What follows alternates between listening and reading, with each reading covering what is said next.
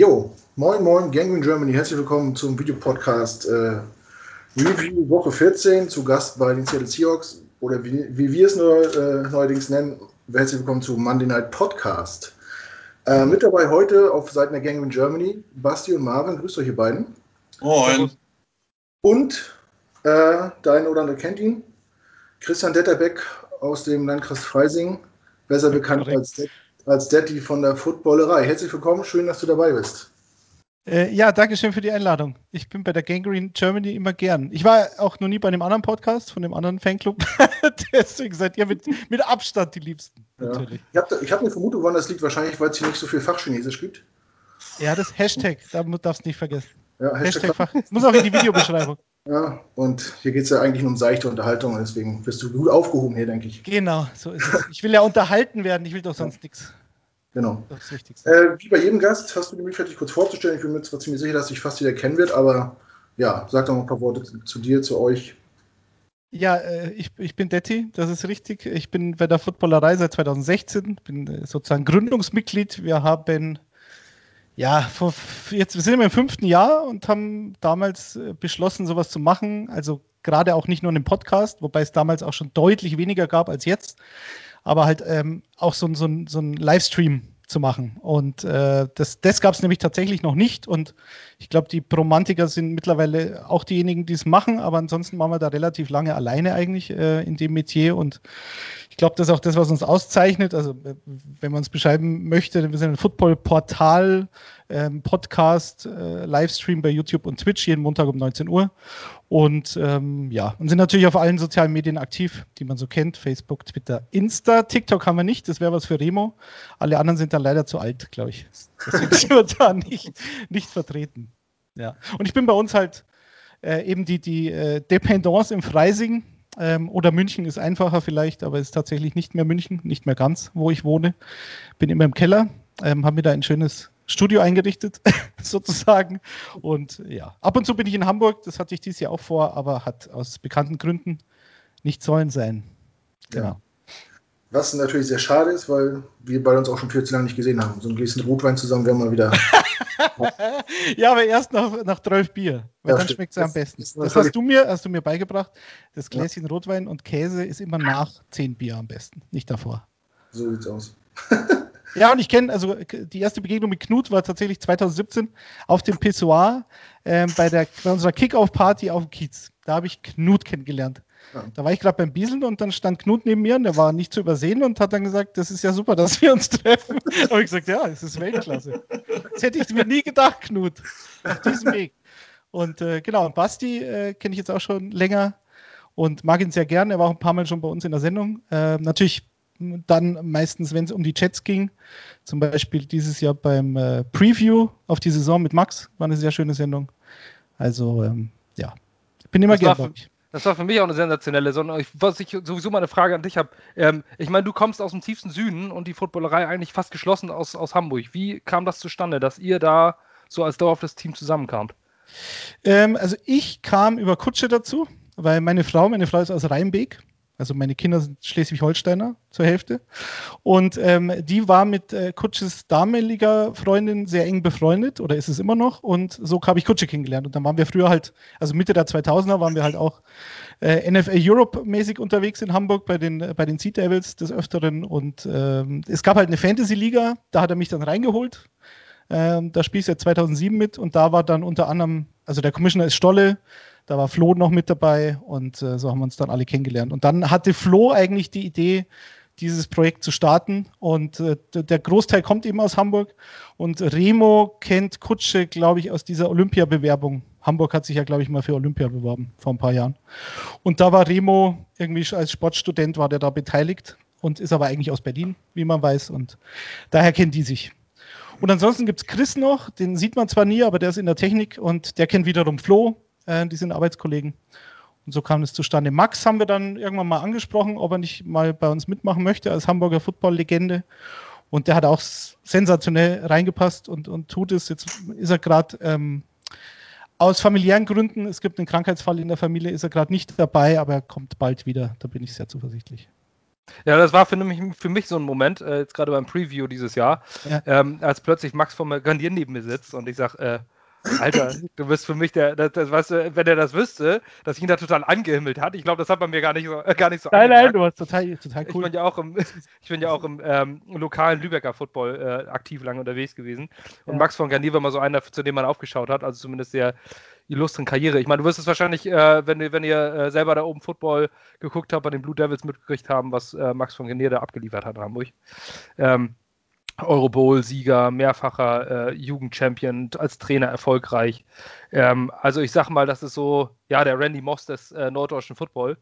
Und äh, deswegen war ich einfach so hoch begeistert, weil den habe ich so oft im Stadion gesehen und so oft spielen sehen und gedacht, wenn du deutscher Footballer bist, was in einer Randsportart, die keine Sau interessiert, vor 2015 war es zumindest der Fall, ja. ähm, dann möchtest du irgendwann mal so werden.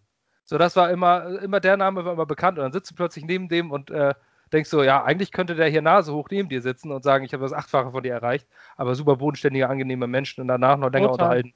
Total. Ja. Ich kannte ihn auch nicht. Also irgendwann war er mal mit Gutsch in der Sendung und ich war halt zugeschaltet und ähm, der, ist, der ist einfach sensationell, der Max. So ein sympathischer Mensch, also wirklich super Typ. Und äh, so wie dir mit Max ging es mir mit Günter Zapf, der ja auch schon ein paar Mal bei uns war.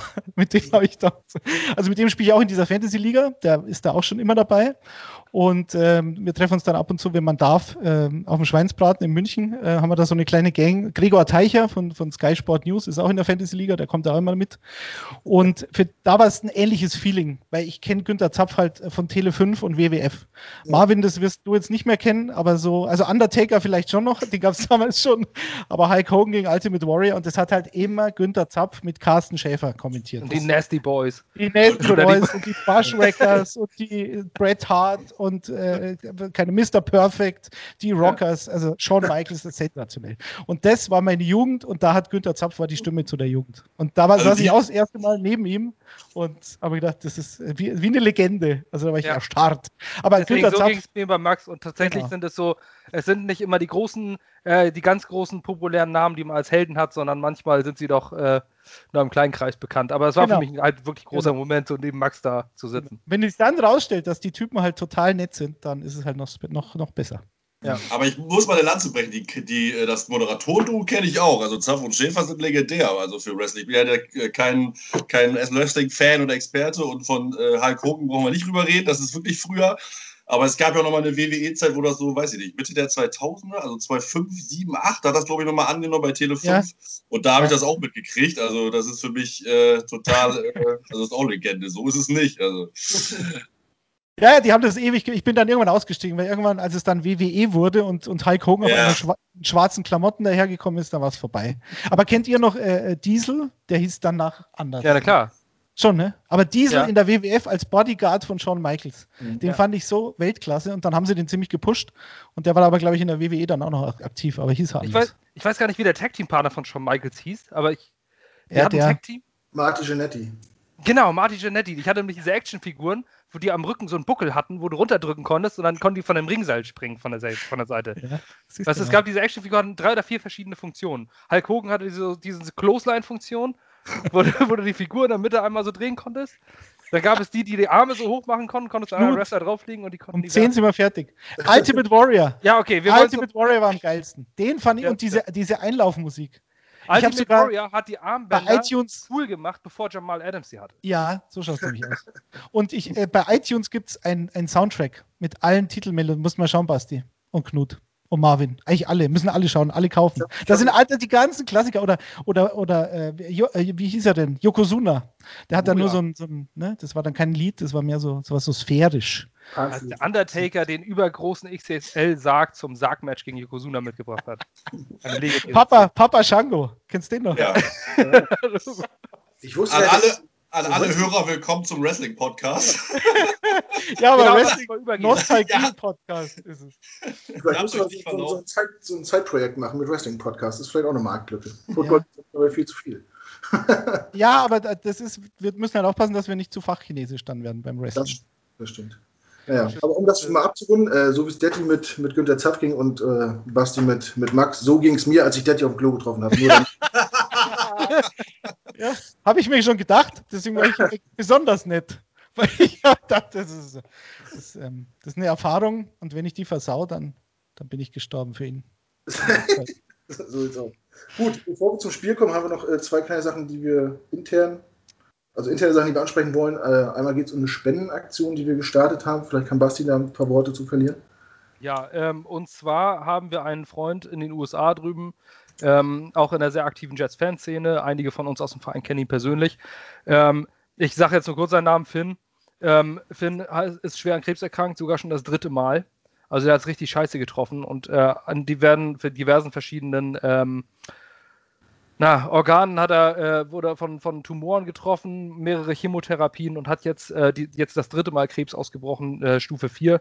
Ähm, und in den USA, wie jeder oder wie viele wissen, ist eine Krebserkrankung nicht gleich einfach eine Katastrophe für ihn und seine drei, äh, seine, äh, seine zwei Kinder und seine Frau, sondern auch für den Geldbeutel, denn da ist das Gesundheitssystem nicht so gut und wer ähm, ja, und wer dort krank ist, der ist meistens auch pleite. Und das ist das große Problem. Wir haben Geld gesammelt, äh, wir haben eine kleine Sammelaktion gemacht. Er hat äh, drüben, hat seine Familie eine GoFundMe-Aktion gemacht.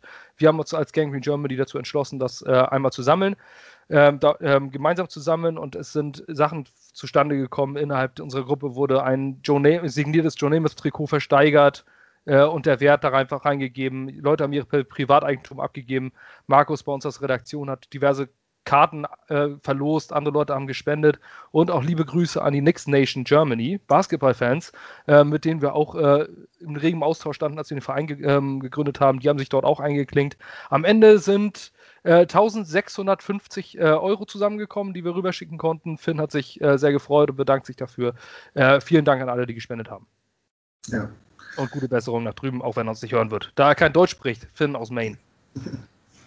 Ja, coole Sache, hat mich auch sehr gefreut. Äh, ist mal wieder ein Beweis, äh, dass in Zeiten, wo Leute von Diktatur reden und Freiheitsberaubung, weil sie beim Einkaufen Maske tragen müssen, dass die Welt nicht ganz verloren ist und dass es auch Leute gibt, äh, die nicht nur an sich denken, sondern auch an andere. Vielen Dank an der Stelle an alle, die beteiligt haben. Ich finde, wenn man Gutes tut, soll man drüber reden, um vielleicht andere zu motivieren, auch Gutes zu tun. Und an der Stelle muss ich Martin nochmal grüßen, weil Martin hat, hat das Trikot gespendet für 300 äh, Euro.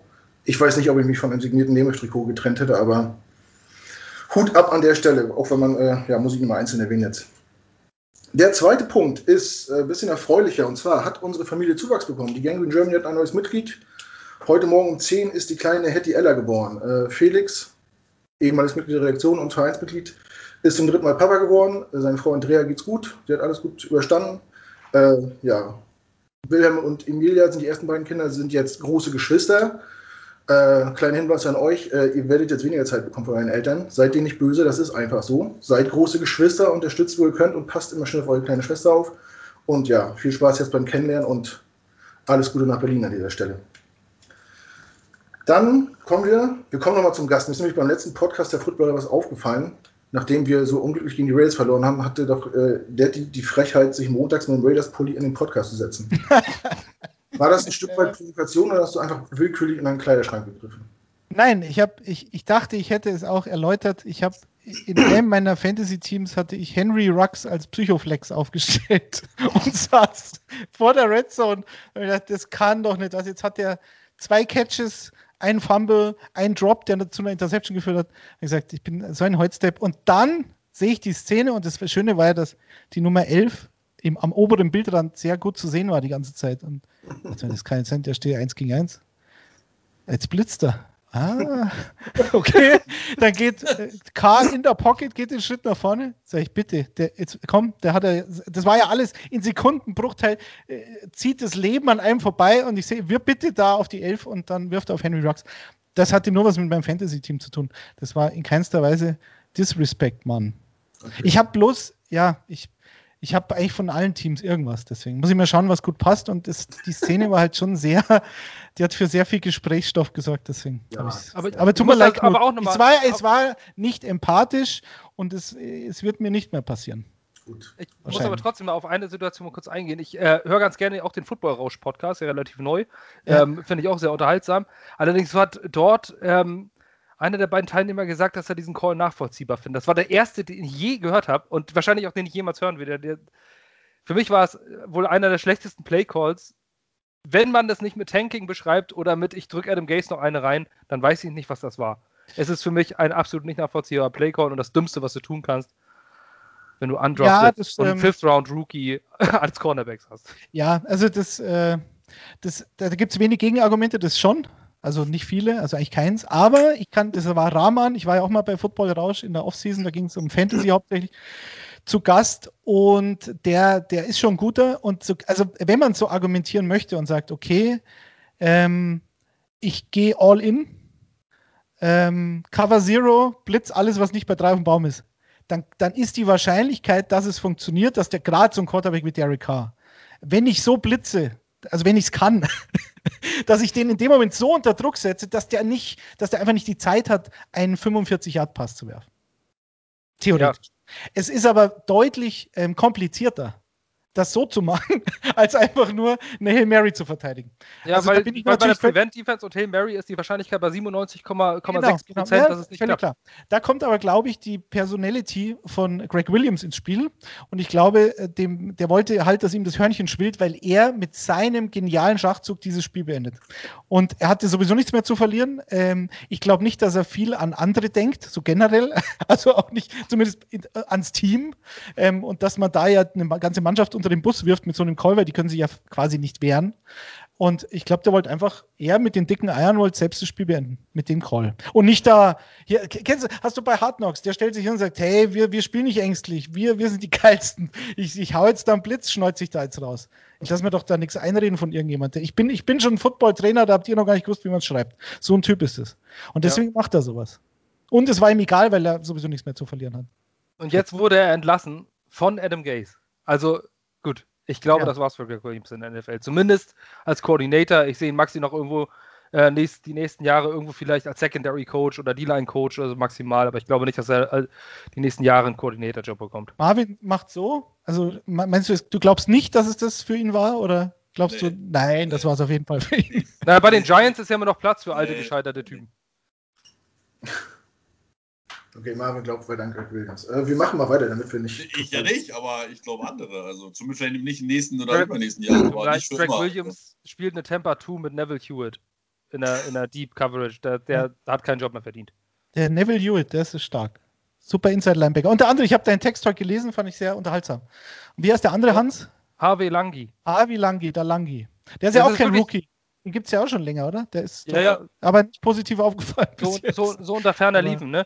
Ja, Aber es ist wirklich, also Neville Hewitt, da kommen wir gleich nach dem Spiel noch zu. Ich fand, ich habe mich so aufgeregt. Und ich kann euch gerne auch, guckt euch das Spiel nochmal an, achtet nur auf die 46, dann wisst ihr warum. Ja. Wir kommen gleich zum Spiel. Ich muss wieder noch ein paar Dinge äh, aufarbeiten, äh, damit ich wieder gut schlafen kann. Nämlich noch eine Sache aus dem letzten Podcast. Äh, nachdem Kutsche seinen Margeritenwitz erzählen durfte, hast du einen Witz angeschnitten und keiner ist darauf eingestiegen. Du tatst mir so leid. Ich habe gedacht, ich fühlt sich doch bestimmt jetzt wie Barney Stinson, der seinen High Five nicht kriegt. so, ich, ich stand im Keller eine halbe Stunde, nachdem die Sendung vorbei war. Es kam So. kein Mensch. Ganz Jetzt, allein. jetzt, jetzt erzähl mir bitte, woran erkennt man, dass Schokolade männlich ist? An den Nüssen. Und sie haben es mich nicht sagen lassen. Und den Witz hat Kutsche vor der Sendung erzählt. Also er hätte wissen müssen, dass, dass der zu Ende erzählt werden muss. Und es halt nur so halb wirkt, wenn man die Pointe nicht hört. Ja. Aber das Geile ist, ich habe, glaube ich, unter der Sendung in den Kommentaren stand, glaube ich, zwei oder dreimal, was ist jetzt mit, mit der Schokolade? Und irgendwann hat mir, glaube ich, bei Instagram geschrieben, was mit der Schokolade ist. Ja. War sehr, ich war sehr begeistert, wie aufmerksam man uns zuhört. Ja. Aber danke, Knut. Das finde ich sehr nett von dir. Fand, das- fand ich nicht fair, das, das wollte ich nochmal ansprechen. Ich gebe es auch äh, so weiter. Die mir sehr viel Gedanken macht, ist, du isst keine Ananas? Nee, ich esse keine Algen, ich esse keine Oliven, ich esse keine Ja. Artischocken. Nicht auf, Ich hasse Pizza? Rosinen. Keine Ananas auf Pizza? Auf gar keinen Fall. Hör Kein- auf, auf gar Knut, keinen Fall. Knut, dieser Podcast ist jugendfrei. Das ist Keine auf, Weiß- gar- auf gar keinen, nie im Leben. Da haue ich mir lieber einen rostigen Nagel ins Knie, bevor ich eine Pizza Hawaii esse. Hawaii Danke. Toast? Fuck, Ausrufezeichen. Toast? Hawaii, Hawaii Toast auch nicht. Nix mit Hawaii. Ich Auch will auch nicht nach Hawaii fliegen, geschweige Was? denn irgendwas essen, was so heißt. Was ist mit Pina Colada? Äh, Knut. Knut und ich haben uns ja bei der Kickoff-Party länger über, über Getränke unterhalten. Und da war dann eben neben dem Thema Rotwein, war dann ein Thema Shots und Cocktails. Und ich trinke extrem selten Schnäpse, weil mir keiner schmeckt. Also außer Uso, komischerweise. Wobei ich keinen Raki mag. Ich mag Uso, aber keinen Raki. Ist auch wieder Blödsinn. Macht keinen Sinn, aber ist so. Und äh, alle anderen finde ich furchtbar. Das ist der einzige Grund. Ich habe nicht moralisch, kann ich damit gut leben. Und Cocktails finde ich noch schlimmer. Was sagt deine Frau dazu zum Thema Ananas? Die ist völlig d'accord. Habt ihr euch das geklärt? Ja, die mag, die mag schon Ananas, aber auch nicht auf der Pizza. Ja, doch, ab und zu. Ja, das ist ja auch so ein Trennungsgrund, jetzt wo du sagst. Ja, eindeutig. Also Ananas auf Pizza wäre definitiv ein Trennungsgrund für mich. Ja, ist, wenn ja. ich es essen muss, aber ich muss es ja nicht essen, deswegen Nein, ja aber auch wenn ich sehe. Hashtag auch. Toleranz. Nein, das hat. Nee, da bin ich äh, intolerant. Ja, Knut ja offensichtlich auch. Nee, Pizza Hawaii gibt's nicht. Nö.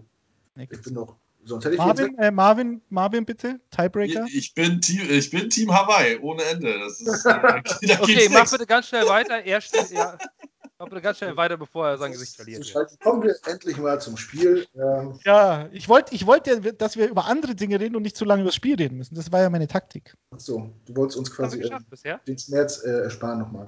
Ja, eigentlich schon. Ja, am Ende ging es äh, 40 zu 3 aus. Die Seahawks stehen jetzt 9 und 4. Ich denke mal, ein Sieg noch, dann sollten die Playoffs safe sein. Ähm, mein erster Eindruck, als es losging, war, dass äh, es ziemlich blass wirkte, das Bild. Fandet ihr das auch? Ja, das habe ich mir die ganze Zeit gedacht. Was ist das? Das, das, das Spielfeld war grau. Ja, das war gräulich. Ja, ist das, liegt das an dem Rasen in, in Seattle? Ist, das, ist, ist der wirklich so? Oder, oder war das, ja. was hat CBS an das Bild schlecht abgemischt? ich kann mir nicht vorstellen, dass Menschen, die damit Geld verdienen, Bild, äh, Bilder abzumischen, dass das, ein, dass das ein Fehler des Abmischers war. Vielleicht haben die den Rasen ausgetauscht, das Turf, aber das kann ich, kann ich nicht verifizieren, das muss ich nachschauen. Ja. Aber also, es war sehr grau, ja, die ganze Geschichte, stimmt. Ja, und wie gesagt, im, im Nachhinein hat sich herausgestellt, dass sich das Spiel quasi auf dem Bild angepasst hat. Das ist nämlich auch sehr grau und sehr blass und sehr ernüchternd irgendwie. Ja. 40 zu 3 ist es ausgegangen, obwohl wir wie so oft in Führung gegangen sind. Ich glaube, das siebte Spiel in Folge mit einem Starting Drive, der zu Punkten geführt hat. Ähm, das ist immer schön. Aber man weiß ja mittlerweile, was danach kommt, meinst du? Das, das, das Blöde ist, wenn, wenn, das Highlight des Spiels immer schon nach vier Minuten äh, über die Bühne ist und man eigentlich weiß, gut, das war's jetzt, jetzt können wir abschalten. Ähm, ja, ich weiß nicht, wir müssen jetzt, glaube ich, nicht das ganze Spiel nochmal Drive for Drive durchgehen. Ein paar Sachen, die uns aufgefallen sind. Marvin, du hast wenig gesagt. Hast du das Spiel live gesehen? Oder bist nee. du weg? Nee, ich habe äh, arbeitsmäßig ein bisschen viel und äh, äh, Krankheitsvertretung, ich habe mir das nicht gegeben. Ähm, ich habe mir das halt dann heute äh, in also zweimal in, oder zwei, ja, anderthalb mit 40 angeguckt. Äh, war auch gut so, dass ich es nicht geguckt habe. Ähm, also ich sag mal so, ich, ich habe hab jetzt die Defense vielleicht nicht so schlecht gesehen wie Basti, so mit Blutleer. Die haben es, glaube ich, schon versucht. Das war da einfach schlecht. Die haben es einfach nicht hingekriegt. Ähm, und man hat ja ein paar Mal versucht, irgendwie drauf aufzubauen, aber Russell Wilson ist ja nun mal auch mobil. Der flutscht ja auch ein paar Mal raus. Ähm, und wie gesagt, die Coverage war halt grottig. Also die waren ja immer weit weg. Also jedes Mal hat der Ball gefangen. Ähm, und die Receiver mussten dann im Nachgang, äh, die Receiver schon, die Corner mussten im Nachgang tackeln. Auch die Safeties. Auch beim Touchdown von Moore, wo Farley dann auch irgendwie alibimäßig hinterhergerannt ist, so 18 Yards dahinter oder so. Das war halt einfach schlecht. Die Line fand ich per se gar nicht so mies. Aber was sollen sie dann auch machen, wenn sie die ganze Zeit auf dem Feld sind? Bei der Plate-Selection-Auswahl, ich meine, wir haben ja schon genug über Adam Gaze geredet, aber der Typ ist eine Unverschämtheit für alle Coaches ähm, oder alle Koordinator, äh, die keinen Job kriegen, die versuchen, einen Headcoaching-Job zu kriegen. Also, dass der da einen Place callt, das ist echt, also, dass der überhaupt jemals irgendwie respektiert wurde. Das muss man echt, also das ist unfassbar. Also gerade jetzt noch bei dem Spiel, was Gorda mit den ganzen, ich glaube, sechs Runs durch die linke Mitte, äh, die zu nichts führen und äh, dann hast du mal ein Explosive Play nach dem Return von Valentine und dann wird er wieder zweimal gelaufen und ey, es ist, äh, naja, man kann sich das halt einfach nicht mehr angucken ähm, und ich bin mir auch echt nicht sicher, ähm, was man da nächste Saison machen soll. Ja, neuer Headcoach und vielleicht auch Trevor Lawrence, aber du musst ja äh, diese, diese, diese, diese schlechten Gedanken musst du auch irgendwie rauskriegen nächste Saison. Das wird eine richtige Aufgabe, weil wir kriegen ja nicht das ganze Team komplett umgeändert. Äh, vielleicht die Hälfte, ähm, aber das wird schon interessant werden. Also das war gestern schon sehr, sehr, sehr ernüchternd und wir wurden schon häufig ernüchtert. Das stimmt wohl. Detti, ich frage dich mal, ähm, wenn man Favorit ist und in so ein Spiel geht, hat, geht man davon aus, dass man das souverän gewinnt oder hat man so ein bisschen Angst, dass man sich, dass man das Team ist, was sich vielleicht blamiert, so wie die Raiders letzte Woche? Oder warst du sicher, dass da nichts gehen wird für die Jets?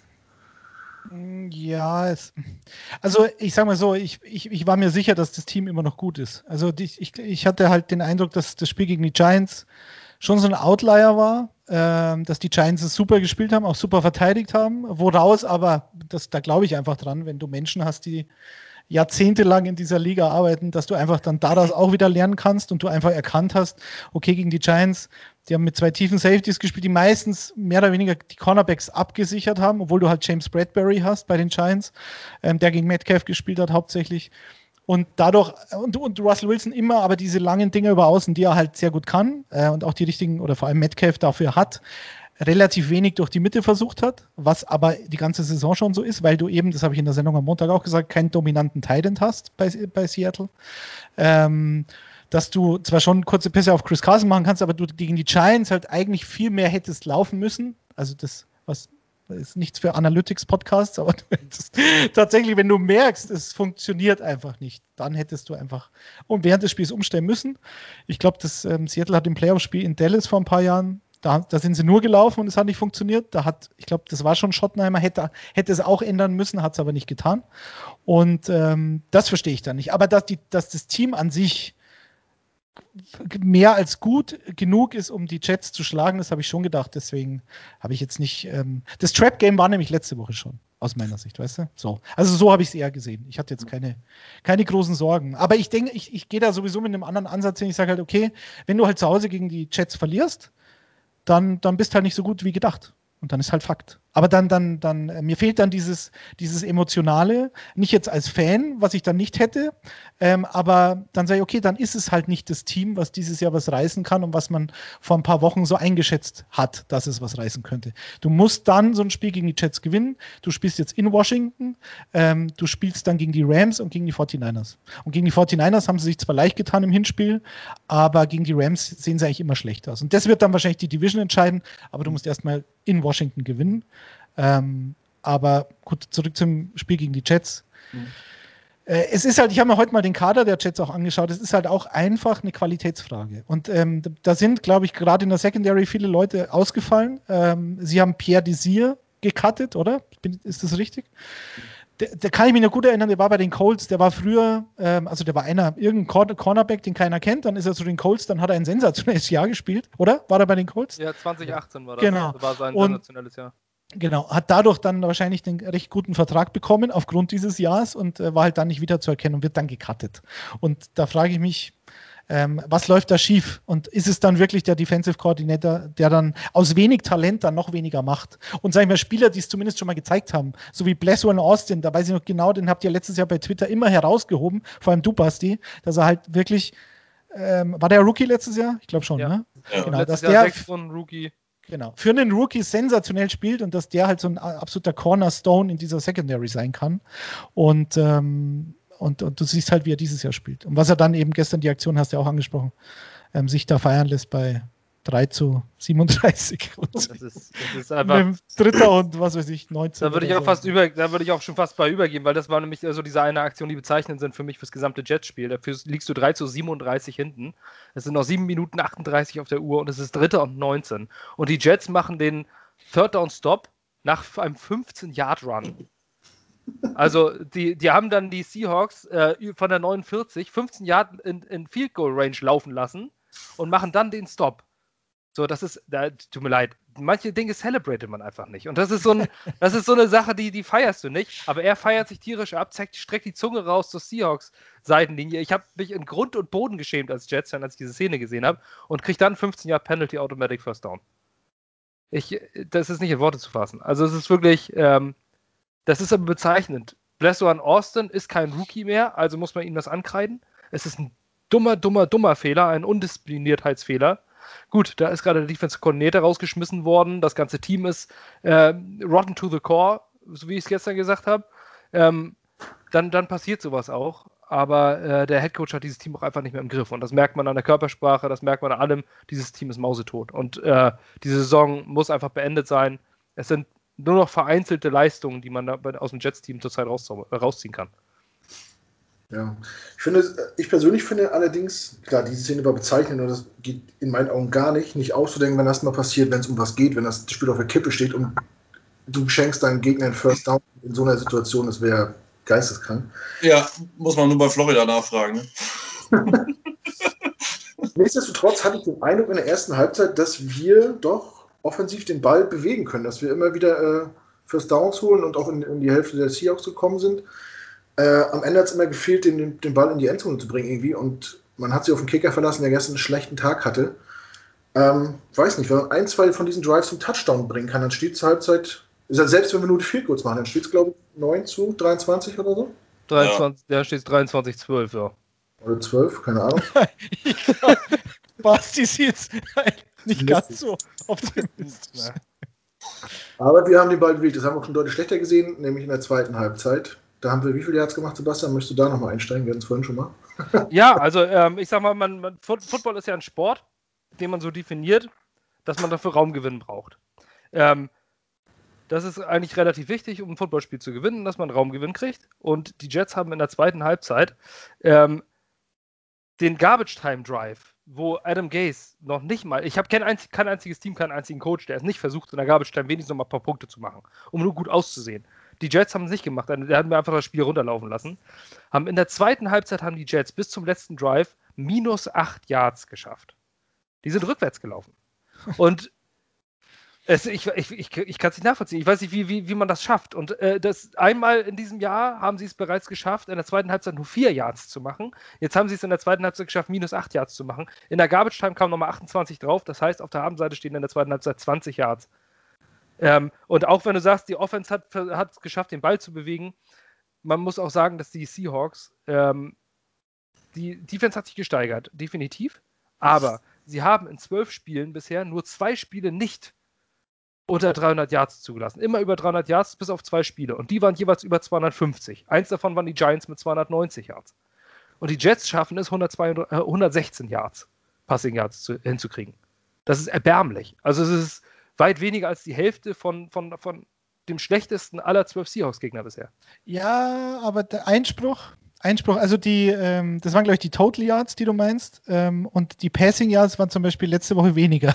Also Colt McCoy, Colt McCoy hatte glaube ich 105 Passing Yards und äh, da war Sam Darnold deutlich besser. Also, ja, 116, 116 Netto Yards. Also ungefähr genauso viel wie Colt McCoy. Ja, ja, aber nur, nur kurz, also mal aus, aus, aus der ja, Sicht, okay. weil du hattest ja auch in dem Artikel geschrieben, dass die Seahawks halt mit die schlechteste Defense der Liga sind. Also ich finde, ähm, die, die, die, die Gesamtzahlen, das ist immer das eine. Wenn du dann aber so den Trend der letzten Wochen anschaust, also es war wirklich so, in den ersten acht äh, Wochen haben sie 29 Punkte pro Spiel zugelassen und in den letzten fünf 16 Punkte pro Spiel. Aber natürlich waren Spiele jetzt gegen die Jets oder gegen die Giants dabei, völlig richtig. Ähm, aber genauso die Sacks, das waren Woche 1 bis 7, waren es 9 Sacks. Dann kam so, und um den Dreh kam dieser Carlos Dunlap Trade, der gestern gar nicht dabei war, aber ähm, Woche 8 bis 14, also in sieben Spielen, haben sie 27 Sacks geschafft, also knapp vier pro Spiel. Ähm, Jamal Adams wurde ja oft genug thematisiert, brauchen wir nicht mehr drauf eingehen, hat diesen, diesen lustigen Rekord jetzt eingestellt oder hat, oder hat den Rekord geschafft, nicht eingestellt, mit einem Sack, der keiner war, aber okay, es zählt halt als einer. Ich habe mich, auch, halt, hab mich auch bei Statistiken gewundert, als er einen Sack stand, wo er den denn gewonnen Ja, ja, ich habe die Szene, hab ich, da, die, die, die habe ich, kann ich mich noch erinnern, dachte ich mir, okay, ist das jetzt ein Sack? Ja, eigentlich schon. Ja, okay, alles klar. Er ist eigentlich ausgelaufen, aber er hat ihn halt berührt am Arsch und deswegen ist ein Sack. Alles klar. Also, die Defense ist schon deutlich besser geworden. Mittlerweile haben sie, glaube ich, auch bei, bei den Cornerbacks, da waren sie wahnsinnig, wahnsinnig wahnsinnig schlecht. Das Problem ist aber immer der Pass Rush und der war halt am Anfang nicht da und deswegen haben die halt jede Woche 450 Passing Yards zugelassen. Und da habe ich auch, ich meine, unser Problem äh, ist Ken Norton aus meiner Sicht auch schon seit Jahren. Ähm, da muss ich aber dann auch sagen, okay, wenn du das schaffst, während der Saison das Ruder so rumzureißen, also im, im positiven Sinn, und es ist schon ein deutlicher Unterschied zu den ersten sieben, acht Wochen, ähm, dann sage ich, okay, Kudos äh, an Ken Norton. Äh, was, ist das, was es wert ist, wird man halt sehen, weil jetzt kommen dann die, die entscheidenden Spiele, um dann zu entscheiden, ob die Saison ein Erfolg war oder nicht, ist ja immer so. Aber die Defense ist schon, ist schon deutlich besser geworden. Das muss man schon sagen. Und sie haben halt eben äh, Quinton Dunbar, so ein, so ein High-Priced Free Agent, den sie geholt haben von Washington, der letztes Jahr super gespielt, so wie Pierre Desir damals bei den Colts, war letztes Jahr Quinton Dunbar in Washington. Ähm, der ist auf Injured Reserve. Ich glaube, der kommt jetzt aber so langsam wieder. Mir wäre es aber lieber, er bleibt dort, weil ähm, ähm, DJ Reed zum Beispiel, irgendein so durchschnittlicher Cornerback, eigentlich, den sie aus San Francisco geholt haben, der spielt für seine Verhältnisse super. Und du hast Shaquille Griffin auf der anderen Seite. Dann hast du halt Dix und Jamal Adams als Safety-Duo und einen Pass Rush, der so ein bisschen erwacht ist. Also, was ich damit sagen will, ist, dass die, die Jets haben schon gegen eine Defense gespielt, die deutlich besser ist als noch vor zwei Monaten. Ja, das, äh, bei mir ist es natürlich, ich gucke mir jedes Jets-Spiel komplett an und danach gucken wir dann äh, meistens noch die 40-Minute-Games an, äh, dann ist der, ist der Eindruck einfach wahrscheinlich einfach nur, weil man eine Recherchen-Preview. Äh, nee, wenn du, wenn, auch wenn du die Zahlen stand, ansihst, ja. dann sieht es ja immer noch scheiße aus. Aber es, wie gesagt, wenn man es wenn ein bisschen teilt, die Saison, dann ist schon ein Trend da dann war das auf jeden Fall eine populistische Aussage, aber nein, nein, nein, ich, definitiv, das, äh, das, äh, das, das, sehe ich auch definitiv ein, dass mit den Sackzahlen ähm, aber zumindest war so der Eindruck, ne? Also zumindest in der Passing Defense sind die, sind, stehen die Seahawks noch ganz, ganz unten. Na gut, ich meine, den Eindruck, den müsst ja ihr wiedergeben. Also wenn ihr sagt, die Offense gestern war noch schlechter als zu erwarten war und, und Sam Darnold war nicht gut. Äh, oder die D-Line der Jets hat halt nichts zustande gebracht, haben, haben Wilson kaum unter Druck gesetzt, lustigerweise mit, mit Brandon Shell als Right Tackle, der wieder zurückgekommen ist. Da hatten wir auch bei Twitter vor ein paar Wochen schon mal das Thema. Und da habe ich geschrieben, okay, der, der spielt echt gut. Also das äh, total überraschend natürlich. Und dann habt ihr auch getwittert, bei den Jets war das nicht. Ähm, also, beziehungsweise er hat ab und zu mal ein gutes Spiel gemacht, aber das war dann aus Versehen. Er war, ja, eben, er war so ein Stopgap-Right-Tackle, ne? so einen, ja. den du einsetzen kannst, den wie im Endeffekt die Seahawks vorher George Fant eingesetzt haben. Mal so ein, ja, so ein Backup, den du durchaus mal raufstellen kannst. So war Brandon Shell bei uns und äh, in den Verlängerungen, wenn du bei den Jets in einer lausigen Offensive Line, wenn niemand sagt, den musst du verlängern, dann bist du in der Regel auch nicht gut. Und ähm, das war zumindest Brandon Shell.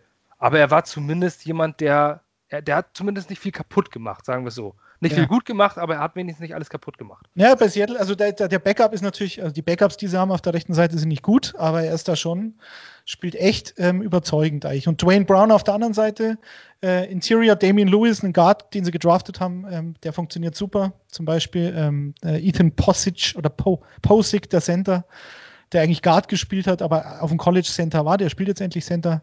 Ähm, also die O-Line ist auch nicht mehr das, was man eigentlich aus Seattle äh, in den letzten Jahren kennt. Die ist schon auch besser geworden. Man muss sich das einfach nur gestern angucken. Man kann, du kannst einfach nur sagen, äh, man kann die Leistung der, der Seattle Offensive Line an gestern festmachen. Denn die Jets, wenn sie eine Sache können, dann ist das es. Das eher so eine generelle Aussage. Das, ich ja. meine, ich bin ja einiges gewohnt von dieser O-Line und das ist schon, schon ein Unterschied auch. Ja, ja aber es ist, die, die, wenn jemand einen Unterschied macht bei den Jets, dann ist es die D-Line. Denn äh, mit, mit ähm, Foley Fatukasi und Quinn Williams haben wir das beste Defensive Tackle Duo der Liga. Ob man es hören will oder nicht, sehen will oder nicht. Man muss sich die beiden einfach nur mal angucken. 94 und 95 Quinn Williams spielt dieses Jahr ein absolut ausgezeichnetes Jahr und auch Foley Fatukasi jetzt in den Pro Bowl verdient. Aber diese Defensive Line hat es nur zustande gebracht, elf Pressures aus 73 Defensive Snacks, äh, äh, Snaps zu machen, dabei nur ein Sack. Ähm, das muss man, da muss man sagen, da hat die Seahawks Offensive Line echt gute Arbeit geleistet. Gerade in Terrion. Mhm. Das stimmt wohl. Äh, um nochmal auf eure Defense zu sprechen gekommen, wahrscheinlich wären die Stats ein bisschen deutlich, deutlich besser, wenn eure Defense Bälle fangen könnte. Also ich weiß nicht, wie oft Sam Donald äh, sie gestern dazu eingeladen hat. Ich habe jetzt zwei Situationen vor Augen. Ich glaube, war drei. Mhm. Wo man eigentlich safe äh, die Interception fangen muss. Ich glaube sogar, äh, wenn Adams ihn fängt, dann läuft er ihn sogar zurück in die Endzone. Wird das nicht geübt äh, in Seattle, Daddy? Knut. Knut, du bist, du bist echt Weltklasse. Ja, das kann man, muss man so stehen lassen. Also, es wird offensichtlich, müssen es dann ein bisschen auch, oder sie haben die falschen Handschuhe. Ich war ja früher Torwart und der Belag ist extrem wichtig. Ich war 35 Jahre Torwart und scheiß Handschuh hast du im Kopf und dann spielst du auch scheiße und fängst nichts. Aber wenn der Grip, wenn der Grip geil ist ja. und du dir alle zwei Monate neu kaufst, dann ist es, also spätestens dann, dann geht was. Nicht. Vielleicht ist das, das das Problem von Jamal Adams schon immer gewesen. Und nicht die Coverage, sondern die Handschuhe. Die Handschuhe, ja, das wird sein. Adam, Adams ist Bodycatcher, der ist kein Handscatcher. Das haben wir gleich gesehen. Er wollte ihn an Körper fangen lassen, das klappt ja. natürlich nie. Das Moment, einer der besten Wide Receiver der Jets-Geschichte, äh, Wayne Crabett, hat niemals Handschuhe getragen. Und Teddy Bridgewater. Ja, aber damals, da, ja, da hat man, da, da, da, bin ich noch mit dem Marmeladenbrot der Blechmusik hinterhergelaufen in München. Ja, beim Oktoberfestumzug. Das waren andere Zeiten, Basti. Ja, aber da war ein Equipment. Aber ich erinnere mich an meine Torwarthandschuhe, weißt du, wo so Stückchen rausgegessen wurden schon teilweise oder wie man die so ausgepult hat, nachdem man 18-0 gegen Ach komm, Gegner so gewonnen hat. Auch noch nicht. Und dann, wie viel, ich frage mich immer, wie viel Speichel in ein Jahre alten Torhandschuh, Torwarthandschuhen steckt. Viel? viel? Aber das verdunstet ja alles. Und du musst die immer unter der Dusche waschen, direkt nach dem Spiel. Wenn du es nicht machst, großer Fehler. Weil dann halten sie länger und der Belag bleibt schön frisch. Wenn es eintrocknet, mit deinem Speichel dazu, mit diesem ja. Spumat noch drin. Das, das, das kann es nicht funktionieren. Das sind aber Anfängerfehler, Basti. Ja, ich war, ich war nur ein Jahr Torwart. Bisschen überrascht. Der Speichel verdunstet, die Essensreste bleiben. So sieht's aus. Man lernt hier was fürs Leben, sehr gut. Ja. Wir, schweifen immer wieder ab. Ich habe irgendwie auch den Faden so langsam. Das Spiel ist auch fast abgehakt. Es, mir ist aufgefallen, es sind immer wieder dieselben Sachen, die uns, äh, die wir nicht auf die Reihe kriegen. Äh, wir machen Turnover, wir nutzen die Situation nicht, es gibt diesen Momentum-Change nicht. Äh, ich glaube, die Saison so nach, nach jedem Turnover irgendwie 3-0 wieder, äh, nach dem dritten wieder rausgegangen. Ähm, wir haben teilweise gute Field Position durch gute Returns, da passiert einfach nichts. Ähm, mal wieder hat nach dem letzten Touchdown, Field Goal, der Seahawks kurz vor der Halbzeit, wo Gase früher sonst gesagt hat, jetzt haben wir noch eine Minute und zwei Timeouts, knien wir ab, wir machen ja nichts mehr. Es trotzdem geschafft, irgendwie äh, bis an die 20 Yard reinzukommen und äh, noch einen Drive hinzukriegen und noch ein Field zu schießen, was dann nicht geklappt hat. Ja. Was soll ich dazu sagen? Ähm, immer das Gleiche. So, man, man hat so kleine Hoffnungsschimmer und denkt, oh, geiler Return, jetzt geht noch was. Oder, oh, jetzt nutzen wir die Zeit vor der Halbzeit noch und, und, und schmeißt das nicht einfach weg. Und dann. Wir können ja einfach noch 15 Minuten über die tolle Interception träumen von Marcus May und dann nochmal drüber reden. Einfach nur, weil es Ja, war. Handschutz. Das war war ja Handschutz. Das war, Das war zumindest ein potenzieller Momentum-Changer und ich sag mal, wenn Ja. das ein anderes Team macht, dann ist das ein äh, Highlight, das äh, die ganze Woche gezeigt wird. Ähm, bei Marcus May aber nicht. Marcus May, einer der besten Safeties der NFL, ob man es hören mag oder nicht. ein College-Spieler hat ihm die Show gestohlen, hätte man sagen können. Aber, ja. Das war wirklich eine gute Aktion. Ähm, was ich auch wieder ein bisschen fragwürdig fand, das ist vergleichbar mit der Bless Austin-Aktion, dass die Jets das nach dem Spiel auf ihre äh, sozialen Medien posten und sagen, wow, guck mal, was unser Safety kann. Und da hat Lukas äh, nämlich auf Deutsch drunter geschrieben, ob sie noch ganz dicht sind. in seinem Dialekt, der kommt aus der Nähe äh, aus Trier, in seinem Dialekt, in seinen Worten geschrieben, äh, ob sie noch äh, durchsehen, ob man nach so einem Spiel so eine Aktion hervorheben muss, ob man sich nicht lieber ruhig verhalten sollte und sich schämen sollte. also gu- guckt nochmal äh, auf bei Facebook bei den Jets, ob ihr den Kommentar findet. Ich habe köstlich gelacht heute Morgen. Aber an der Stelle muss ich auch nochmal meinen Hut ziehen für, für die Leute, die im Social Media Team der Jets sitzen, dass die da positive Posts machen müssen. Ich meine, du musst wirklich sehr, sehr viel Gras rauchen, um da dann noch irgendwie Spaß dran zu haben.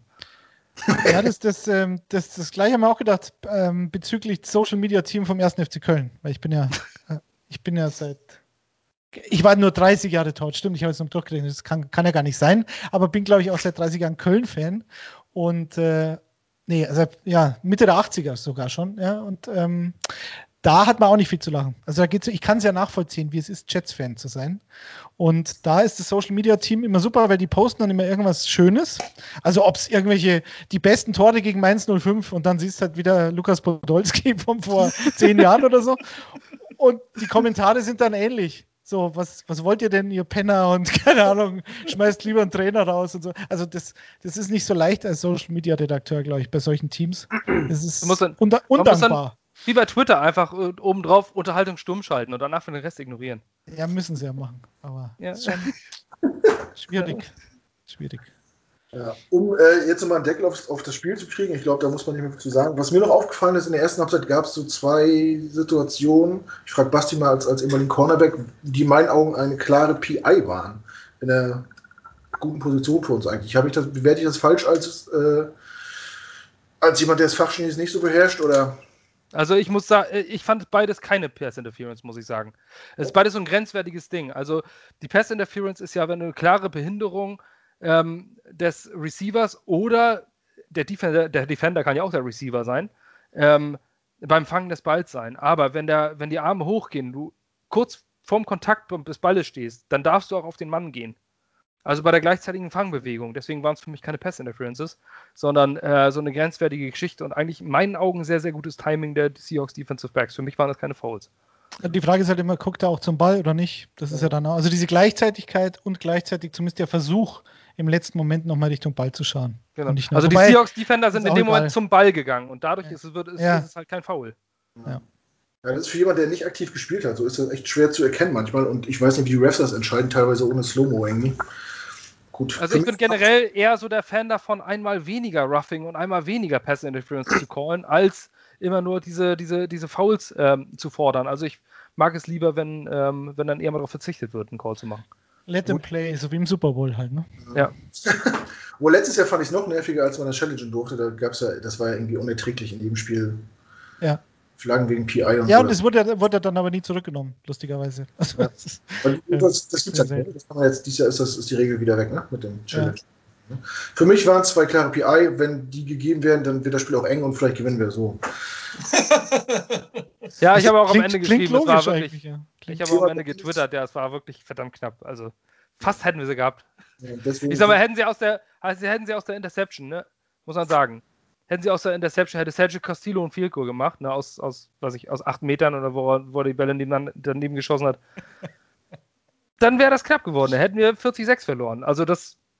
Ne? Ja, dann wäre es gestern- kein, dann wär's kein Five, sondern ein Four-Possession-Game geworden. Wer war gestern schlecht? Ja, oder wenn sie aus einer Interception dann die 14 Punkte machen. Zum Beispiel. Ja, auch- das wär also, das Ja. ist nicht so weit hergeholt. Wer war jetzt gestern schlechter, der Castillo, Hans oder Dan Bailey? Ja. Bailey hat Also- dann auch den, den Gameplan geändert in dem Spiel, was die Vikings eigentlich gewinnen müssen. Also ich fand schon auch Dan Bailey echt übel. Also ich war total zufrieden, weil ich Tampa als Fantasy-Defense aufgestellt habe und habe mir nach 10 Minuten gesagt, ich bin so ein Hornochs, weil ich hatte, ich hatte vorher noch die Cardinals und die habe ich mir besorgt gegen die Giants. Und da dachte ich mir, scheiße, die Giants, die, die machen halt wenig Fehler und haben totalen Lauf. Es kann echt sein, dass die zu Hause da die Cardinals wegschneuzen, aber ähm, wäre besser gewesen, ich hätte sie behalten. Aber dann Tampa und die Vikings machen keine Punkte, stellen sich dermaßen dämlich an und, und verschießen jedes Field Goal. Ich glaube, drei Field Goals und einen extra Punkt er verschossen. Unfassbar. Ja, ja, aber Castillo hat schon wirklich. Ja, aber der, bei dem waren es nur drei, oder? Drei Field. Ja, drei, aber das war ja schon dramatisch. Also Aber ich meine, man hat ja schon beim dritten Field Goal, das er daneben gehauen hat, da war das sowas von klar, dass der daneben geht. Da guckst du schon, ist doch klar, dass er ihn links daneben schießt. Und dann Ja. schießt er ihn natürlich auch links daneben. Naja. Aber Aber man muss auch sagen, dass der Long Snapper war auch nicht gut. Der hat ihn nämlich ganz schön weit nach rechts gelong-snappt. Und die Handschuhe. Also- die Handschuhe Ja. waren's. zu, wenig, zu wenig Spucke auf dem Ball wahrscheinlich auch. Oder Essensreste. Ja. Ja, so ein Stück Ananas noch an der Naht, das kann natürlich die Flugmannschaft Mm, beeinflussen. gibt nichts Besseres. Na, jedenfalls hat äh, Castillo wenigstens einen getroffen und auch die Wochen davor eigentlich souverän gekickt. Bailey hat ja, glaube ich, alles verschossen und auch die letzten Spiele schon äh, reihenweise vergeben. Äh, ich glaube, für den war es das morgen. Wenn der morgen zur Arbeit kommt, dann darf der maximal noch einen Sprint ausräumen, glaube ich. So ist das Business leider. Ich habe gestern wieder gesehen, dass Kicken. das Mike Nugent wieder irgendwo aktiv ist. Es ist geil. Es gibt so der Kicker, die- 2005 ein die sterben auch nicht. Der Jets. Ja, Aber genau, wo, hat, wo spielt der denn? Den haben sie aktiviert, weil irgendein, irgendein anderer irgendwo. Wir sind jetzt nicht live, das können wir jetzt, können wir jetzt eine Umfrage machen. Eine Blitzumfrage. Das ist jetzt schwierig. Ja, der ist, ähm, ich meine, der ist ja auch bei einer Corona-Infektion schon in einem Alter, dass er jetzt schon in Lebensgefahr kommt. Ja. Marvin, schau mal. Marvin, schau doch mal, wo Mike Nugent Ich, spielt. ich, ich schau mal nach. Schau mal nach, weil ich kann sonst nicht schlafen. Aber das einmal ganz Bestimmt kurz Jaguars, die haben schon acht äh, Kicker Ja, genau, sowas. und, Kann gut sein. äh, benutzt dieses Jahr. Äh, Cardinals angeblich, wenn Wikipedia recht ja, hat. aber jetzt St. Gonzales war out, deswegen. Ja. Ja. stimmt. Ich möchte aber noch einmal kurz, kurz zur Jets Offense sagen und dass äh, ich äh, zu den PFF-Grades komme und einmal ganz, ganz kurz nur bezeichnen für die Jets-Saison, welche die vier bestbewertetsten Jets bei Pro Football Focus in der Offense gestern waren. Wide Receiver Braxton Berrios, dann Ja, Wide. Receiver Jalil Scott, Sensationell. Braxton Berrios Season, sage ich. ja, dann. Wide Receiver Jalil Scott, dann Running Back Josh Adams und Tight End Daniel Brown. Das sind die vier bestbewerteten Jets Offense-Spieler. Ja. Ja, muss man nicht sagen. Also alle nicht, äh, nicht fragen sich bei allen vier, außer vielleicht bei Josh Adams, ähm, wer? Ja, Na, Barrios, Moment. Also Barrios Braxton, in der Saison aber auch. Braxton Berrios hat gegen die Colts dieses Jahr ein super Spiel gemacht. Da hatte ich ihn nämlich in- als Fantasy-Sleeper in, unserer, in unserem Format am Samstag genannt, weil da war Jamison Crowder out, äh, wie so oft, und ähm, die Colts waren gegen Slot-Receiver anfällig. Da habe ich gesagt, Braxton Berrios Season. Sau stark, egal, keine Ahnung, 4 für 64 und ein Touchdown. Also er hat jetzt nicht das, die Welt verändert, aber war ich sehr begeistert. Ja, Guter da kommt immer eine Handvoll Snaps auf den Platz. Aber es ist auf jeden Fall bezeichnend. Danach kam Mecca Beckton. Ähm, Mecca Beck wieder eine ausgezeichnete Leistung. Auch so zum Abschluss einmal ganz kurz äh, möchte ich nochmal die Offensive Line ein bisschen hervorheben, zumindest die Cornerstones bei den Jets. Conor McGovern steigert sich stetig. Conor McGovern, der Center, wird immer besser. Von Spiel zu Spiel wird er besser. Hatte gestern 31 äh, Pass-Block Protection Snaps, hat 0 Pressures zugelassen. Pass-Block Grade von 84,4 bei Pro Football Focus. Äh, sein Pfeil zeigt weiter nach oben. Ähm, und in drei der letzten vier Spielen hat er nur eine oder gar keine Pressure zugelassen. Im Passblock, genauso wie Mackay Beckton gestern auch wieder eine einzige Pressure zugelassen. Ähm, spielt weiterhin auf dem Niveau, dass er im Pro Bowl definitiv genannt werden dürfte, gerade durch seine. Ähm, Joe Blewett hat gesagt, es ist ein Filmanalyst für die Jets, ähm, der hat gesagt, Mackay Beckton ist jetzt mit seiner jetzigen noch rohen Technik auf ähm, Pro Bowl-Niveau, zumindest kratzt er an diesem Niveau in den Pro Bowl kommen zu können. Ähm, ist ein Top 10 Tackle und äh, wenn seine Technik gut wird, wird er Nummer 1 bis Nummer 2 Left Tackle in der Liga und wenn seine Technik großartig wird, äh, dann ist er ein Hall of Famer. Und äh, ich denke, alles, alle, die Mackay Beckton sehen, äh, sehen es eigentlich, dass da äh, ein Elite Left Tackle heranwächst. Und äh, wir hoffen einfach mal, dass es so weitergeht. Auf jeden Fall, George Fans Fall zeigt nach unten. Er wird immer schwächer, hat gestern drei Pressures zugelassen. Es geht ähm, am Anfang der Saison war er wirklich gut und jetzt geht es immer weiter nach unten. Ähm, George Fant und Conor McGovern machen genau entgegengesetzte Entwicklung. Während Conor McGovern schwach war und sich stetig mit Spiel zu Spiel steigert, ist George Fant mit Spiel zu Spiel eher schwächer. Was vielleicht auch daran liegen mag, dass die besten Passrusher des Gegners nicht mehr auf Micah Beckton, sondern auf die andere Seite stellen. vielleicht, Raffiniert, ja. Vielleicht hängt es natürlich auch daran. Ja, das war nur noch mal kurz Äußerung. Also Conor McGovern ist nächstes Jahr sowieso bei den Jets. Der hat einen Dreijahresvertrag gekriegt. Nächstes Jahr äh, ist er uncuttbar. Ähm, warum sollte man es auch? Conor McGovern ist zurzeit einer der Top 15, also zumindest in der oberen Hälfte ist der Center der Liga in Passblock und Runblock. Ähm, den sollte man da auf jeden Fall halten. Wenn man schon mal einen Center und Left Tackle hat, dann haben wir einen guten Anker, um eine Offensive Line zu bilden. Genau. Gut, ja, Spiel ist abgehakt. Äh, wir nutzen einfach die Möglichkeit, dass wir mit Detti einen absoluten Experten haben, was die NFL angeht und fragen jetzt einfach mal auch nach der Meinung zu den Jets. Äh, Detti, du hast so grob vor Augen, was, was, was die Offseason angeht. Also wir haben relativ viele Draft-Picks, zwei in der ersten Runde, ich glaube sechs unter den Top 100, wenn mich jetzt nicht alles täuscht. Ähm, viel Cap Space. Wenn du, wenn du was zu entscheiden hättest in, in New York, wie würdest du an die Offseason angehen?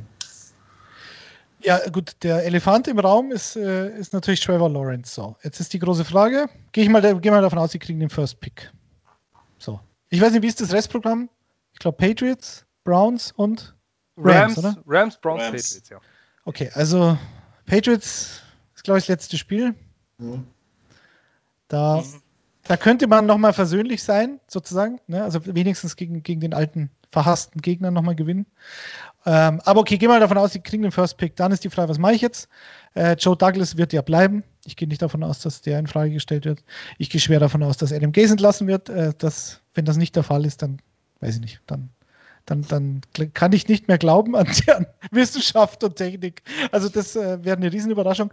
Also gehen wir davon aus, Adam Gaze ist weg, Joe Douglas bleibt. Was macht Joe Douglas? Okay, welchen Coach-Holder? Ähm, da gibt es ja auch verschiedene Möglichkeiten. Ich habe jetzt irgendwie gelesen, dass es ähm, ein Gerücht sei, dass, dass die Chats halt quasi so einen, so so einen, so einen Alpha-Tier haben wollen. Ne? Also so einen Silberrücken, der da, der da hinkommt. Sowas wie Jim Harbour. Mir ist nur eingefallen, vielleicht Jack Del Rio. Also so, ein, so, so ein klassischer, alter, erfahrener NFL-Headcoach, der jetzt entweder auf dem College ist, äh, wie, wie Harbour, oder halt Jack Del Rios Defensive Coordinator in Washington, relativ erfolgreich. Ähm, und hatte hatte auch gute Zeiten in der NFL als Headcoach, so ist es ja nicht. Aber ähm, das wäre eine Option. Ich weiß nicht, wer euch da noch einfällt, ähm, als, als klassischer alter, erfahrener Headcoach. Es wurde hab, jetzt äh, noch das Gerücht von Bill Cower äh, Ja, genau, weil die auch gestreut. Das, Der hat allerdings wohl auch schon geäußert, dass er kein Interesse an Coaching hat. Na gut, äh, er hat ja auch geäußert, angeblich, dass er, dass er schon wieder in die NFL, also das habe ich gelesen letzte Woche, dass er schon wieder in die NFL möchte. Und so, ich meine, so, so, ein alter, alter Hund, der will ja auch ein bisschen gebauchpinselt werden. Dem freut es ja, wenn er immer wieder im Gespräch ist, obwohl er jetzt, glaube ich, seit gefühlt 20 Jahren äh, schon im, im, fürs Fernsehen arbeitet. Also das halte ich auch für Blödsinn. Gibt es natürlich auch noch Namen wie Jim Caldwell, die irgendwo draußen äh, zumindest unter ferner Liefen noch genannt werden, der auch sehr, sehr, sehr gute Zeiten mit den Lions hatte. Ja, genau. Oder also Marvin Lewis. Besser der als Patricia. Genannt. Ja? Marvin Lewis wird auch ab und zu in manchen Kreisen noch genannt. Nein, Knut, hör auf. Ich habe ich hab einen NFL-Boulevard über die Bengals gemacht und ich war immer riesen Marvin Lewis-Fan. Schau dir mal auf YouTube, äh, gib ein, ist bei NFL Throwback, bei diesem Kanal, NFL 2009 Hard Knocks mit den Cincinnati Bengals. Da sind alle Folgen mit Chad Ochocinco, wo immer Child Please sagt und so. Und da war Marvin Lewis ähm, ähm, damals natürlich Head Coach in Cincinnati und der kam mir viel zu schlecht weg. Der hatte, der, der war, die waren gleich fünf Jahre im Folge in den Playoffs, haben natürlich kein, nie ein Spiel gewonnen, aber ich meine, per se ist das keine schlechte Leistung und waren halt dann in den letzten drei Jahren ähm, ich glaube, der war über 15 Jahre Coach bei den Bengals. Irgendwann ist es halt vorbei. Und da haben sie dann, glaube ich, zweimal sechs Spiele gewonnen, einmal sieben Spiele gewonnen. Also so schlecht finde ich die nicht. Mich finde es eigentlich eher überraschend, dass Marvin Lewis kein Thema ist. Ich halte ihn für, also ich halte ihn für einen super Headcoach, alleine deswegen, weil ja. äh, ich verfolge die Bengals auch äh, neben den Jets. Und äh, die Bengals waren jahrelang oder über ein Jahrzehnt absoluter Contender. Genau. Auch wenn es nie für den großen Wurf gereicht hat. Aber ich finde, so ein, so ein Playoff-Spiel, das liegt auch einfach mal an individuellen Leistungen, wenn du es einfach mal nicht hinkriegst. Ja. Ähm, aber ähm, er hat die Bengals mit einer absoluten Ruhe immer dahin geführt, wo sie waren. Und die Bengals waren eigentlich immer nur wurden vor der Saison nie als Mitbewerber genannt, aber am Ende standen sie doch irgendwie in den Playoffs. Also nee, ich, wie gesagt, schaut euch mal eine Folge zu. Ich meine, Hard Knocks, diese alten sind eh, sind eh die geilsten und da schaut euch da mal eine Folge an. Der Typ, ich finde den total sympathisch. Und die Spieler haben furchtbar gerne für die Bengals gespielt. Genau. Äh, die, die, haben ja auch, die Bengals haben ja auch immer ihre ganzen Draftpicks behalten, sozusagen. Also die haben immer ein Team aufgebaut über Jahre, haben auch immer gern so ein, zwei Bad Guys drin gehabt. Ähm, äh, Montes Perfect, äh, Pac-Man Jones und so weiter.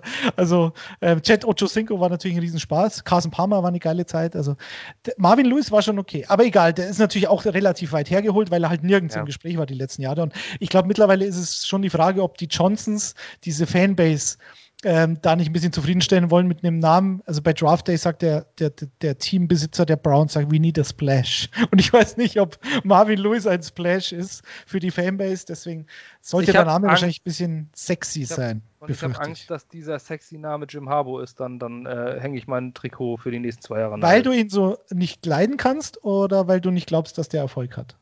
Beides. ja, ich Beides weiß nicht. Kombination. Also das, was, also ich, wenn man College Football ein bisschen verfolgt und sieht, was Michigan die letzten zwei, drei Jahre gemacht hat, was die auf der Quarterposition bilden, ähm, ist das für mich, wenn Jim Harbour da rausgehen sollte, eher eine Flucht als äh, eine neue Chance in der NFL. Und diese Jahre in San Francisco, die wie, wie, ja, er war, er war sehr gut, hat in meinen, aber auch, in meinen Augen aber viel Glück gehabt. Natürlich hat er aus einem Rebuilding-Team ein Super Bowl-Team gemacht, genau. Super Bowl-Contested. Äh, aber alter Glanz, Peyton Manning hatte auch, äh, Peyton, äh, Adam Gase hatte mit Peyton Manning auch das äh, eins der besten Jahre der gesamten ja, Geschichte ja. in der Offense. Ja, da ist das aber ist nicht Peyton klar, Manning. wer es war, genau, eben. Da, also da ist, ist es Peyton Manning, aber genau. die äh, Seahawks hatten damals auch einen ausgezeichneten General Manager und das hat alles zusammen, äh, die, die 49ers und das hat alles da zusammengepasst. Ähm, Alter, ich mag diesen alten Glanz nicht. Aus altem Glanz dann nochmal ich beachte lieber das, was zuletzt war, und das war zuletzt scheiße. Adam Gase hat bei den Dolphins auch super angefangen, ein Playoff-Jahr mit einem schwachen Team gemacht. Wenn es in der letzten Zeit kacke war, dann, dann lass es mal lieber bleiben. Dann lass ihn vielleicht mal irgendwo Koordinator sein.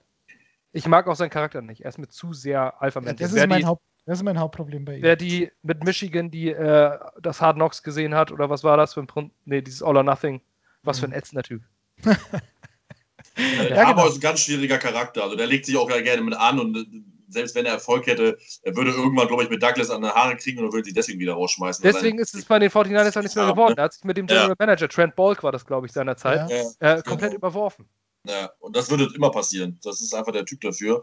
Allein deswegen. Und ich bin auch irgendwie, weiß ich nicht, die Jets haben ja, gut, die haben auch schon mal neue Headcoach. Äh, Rex Ryan war ja damals auch noch nie Headcoach und so, aber dieses, dieses alte, äh, weiß ich nicht. Das haben wir jetzt mit Gaze mal wieder probiert. Ich glaube, selbst wenn es nicht funktioniert, weil man braucht irgendwas Frisches, Neues. Das ist zwar vielleicht auch der Trend, aber man muss es halt vielleicht auch mal probieren. Und wir brauchen auf jeden Fall einen Offensive Head Coach. Also ich will auch keinen, wenn Jack Del Rio angesprochen wird und so, keinen Defensive Head Coach. Ähm, gerade mit Trevor Lawrence. Wir brauchen einen offensiven.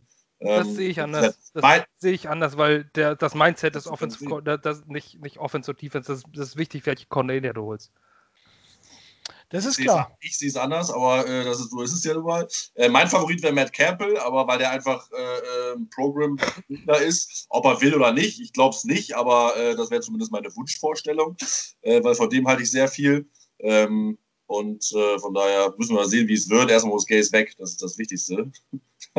ich bin, das ja, bin ja so pessimistisch, ich sehe das ja noch gar nicht. Ich traue dir alles zu den Johnsons. Ähm, auch wenn die vielleicht bei 0,001 Prozent liegt. Aber also ich bin auf jeden Fall sehr gespannt, für wen sie am Ende entscheiden und ich hoffe auch einfach, dass Douglas ihn sich aussuchen darf und nicht Johnson irgendwie ihm wieder nicht ein, ein überbügelt, aber sagt, ich tendiere mehr dahin und da ich ja die Entscheidung treffe, mache, nehme ich jetzt lieber den, auch wenn du den anderen bevorzugst. Das macht halt einfach keinen Sinn in meinen Augen, aber da sind die Hierarchien ja wohl so. Mir ist wichtig, dass er nicht zu viel Personal Control kriegt. Und das war das, was äh, Jim Harbaugh damals mit, bei Trent Ball gefordert hat. Er wollte mehr Personal Control, deswegen ist er ins College gegangen, wo er dieses ganze Recruiting übernehmen kann, diese ganze Personal Control hat. Wenn der zu viel Personal Control hat, ich sage nur Chip Kelly, ich höre dir trapsen, ähm, das ist einfach gefährlich. Und dann, daraus kann, siehe Bill O'Brien jetzt oder Chip Kelly, das kann äh, eine Franchise über Jahre komplett zerstören. Ähm, es ist ja immer eine Frage, in welcher Verhandlungsposition er ist. Und ich glaube, Jim Harbour wäre nicht, würde nicht zu den Jets gehen mit dieser Prämisse, ich komme aber nur zu euch, wenn ich Personal Control bekomme. Und zwar viel. Sondern ich glaube, Jim Harbour, wenn er, wenn er wieder in die NFL will und ähm, das ist ja auch immer, immer eine Frage der Eitelkeit, wenn ich sage, okay, ich will wieder, ne, ich will wieder zurück, ich will im Rampenlicht stehen, die paar Jahre College haben jetzt gereicht, das geht mir auf den Sack, äh, dann kann er, dann, dann wird er wahrscheinlich auch das so akzeptieren, dass er eben nicht volle Kontrolle hat. Die Frage ist ja, so haben wir ja angefangen, was wollen die Johnsons? Wollen sie halt ein altes Schlachtross? Wollen sie Felix Magath oder wollen sie Julian Nagelsmann? Und ich meine, so, so, so, lächerlich der Vergleich klingt, aber genau darum geht es. Wollen Sie so einen alten Typen, da wissen Sie, was Sie kriegen, der dann auch Kontrolle bekommt bis zum gewissen Punkt, also auch was den Draft betrifft und so weiter.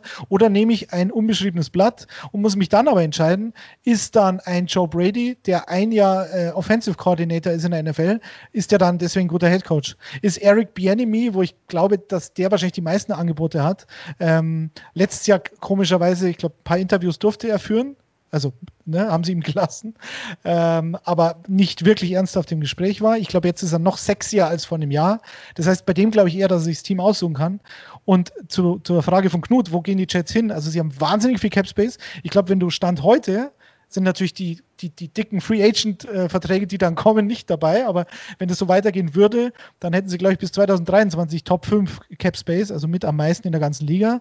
Sie haben, glaube ich, ähm, ähm, nächstes Jahr 80 Millionen plus minus und 86. Seattle zum Beispiel, Seattle hat um die 16, glaube ich, sind auf Platz 18. Also du hast, der Handlungsspielraum ist wahnsinnig groß. Und wenn du jetzt natürlich sagst, okay, die, die, die, die Position in der O-Line, wenn ich Trevor Lawrence hole, gehen wir mal davon aus, ähm, da muss ich ihn schützen, wenn ich es mache, unabhängig vom Coach. Und ich habe einen Left Tackle, ich habe einen Center. Und gehe ich dann auf Brandon Scherf zum Beispiel, der Free Agent wird, ähm, äh, oder gehe ich auf Joe Tooney von den Patriots, so, der, glaube ich, unter, unter einem Franchise-Tag spielt. Gebe ich für solche Leute viel Geld aus, die sind aber auch nicht alt, ja, also die, die, die sind, ähm, die würden, glaube ich, Sinn machen. Kümmere ich mich im Draft außer Lawrence dann nur noch um die Defense und dann, glaube ich, kann es schon funktionieren. Weil ich glaube, das größte Talent, das fehlende Talent haben sie einfach in der Defense. Ich, ich finde jetzt zum Beispiel die Receiver, die sie haben, wenn sie mal fit sind, da hat man letztes Jahr auch, glaube ich, als ich bei euch im Podcast war, ähm, die Diskussion hattest du, glaube ich, gesagt, Basti, dass das ist ja nicht schlecht ist, weil sie haben keine Nummer 1, aber sie haben drei Nummer 1b und das ist dann besser, da kann sich der Gegner nicht drauf einstellen. Ich glaube, du brauchst schon so einen Metcalf für Arme, ähm, aber so ein Perryman, äh, Mims wird immer besser werden. Vielleicht wird er ein, ein klarer Ex-Receiver, Nummer 1 Receiver. Und Jamison Crowder tut ja sowieso gut. Und Braxton Berrios hast du ja auch noch. Also ich meine, hallo. So. Also ich glaube, solche Positionen müssen sie nicht zwingend bedienen im Draft. Und äh, Running Back, äh, also Michael P. Ryan ist, glaube ich, nicht die Antwort. Frank Gore wird hoffentlich aufhören mit Adam Gaze zusammen, wenn sie in den Sonnenuntergang reiten. Aber ähm, Josh Adams, ich meine, das haben wir ja gesehen, Ty Johnson. Ty Johnson war einer von 18 Runningbacks in Detroit letztes Jahr und hat dann die Chance nicht bekommen oder war halt einfach zu schlecht. Jetzt macht er letzte Woche 100 Yards, das hast du ja auch in einem Bericht geschrieben. Und diese Woche kommt Frank Gore zurück und, und, und, und sie, teilen, sie dritteln sich die Snaps auf. Da kann, kann kein Runningback der Welt in Fahrt kommen. So. Ähm, aber ein Runningback findest du in der fünften Runde auch oder undrafted wie James Robinson in Jacksonville. Also ich glaube, man kann es wirklich so, unabhängig vom Coach, ähm, Free Agents Geld ausgeben für die O-Line, ähm, vielleicht auch für die D-Line, aber vor allem Dingen im Draft nur die Defense bedienen. Cornerback ganz wichtig, glaube ich. Wichtiger als alles andere. Und, siehe, ähm, siehe Miami, da wurde nur das Cornerback-Duo, genau. das Team. Ja, gut, da haben sie Geld, genau, da haben sie Byron Jones halt einen fetten Vertrag gegeben als Free Agent und das funktioniert ja auch. Also, also ich sehe die Voraussetzungen in, in New York viel besser als beispielsweise in Detroit ähm, oder in Houston. Houston hat keine Draft-Picks, aber Detroit hat eine ganz alte Defense, weil das natürlich alles diese, diese Menschen sind, die, die Matt Patricia aus, aus New England mitgebracht hat. Also da, da sehe ich bei den Jets eher das Talent als Problem, äh, aber nicht jetzt nicht das Alter des Kaders oder so. Und ich finde, du hast Baustellen, du hast genügend, aber die kannst du schon sinnvoll angehen. Und dann muss man schauen, wer Coach wird. Wer Knut, wärst du für einen Jungen oder für einen Alten? Ich wäre für Werner Lorand, glaube ich. der, der wohnt in dem. Legende. im, im Campingplatz in Waging am See. Da kannst du mal, das sage ich dir, was ist. Da kannst du mal vorbeischauen.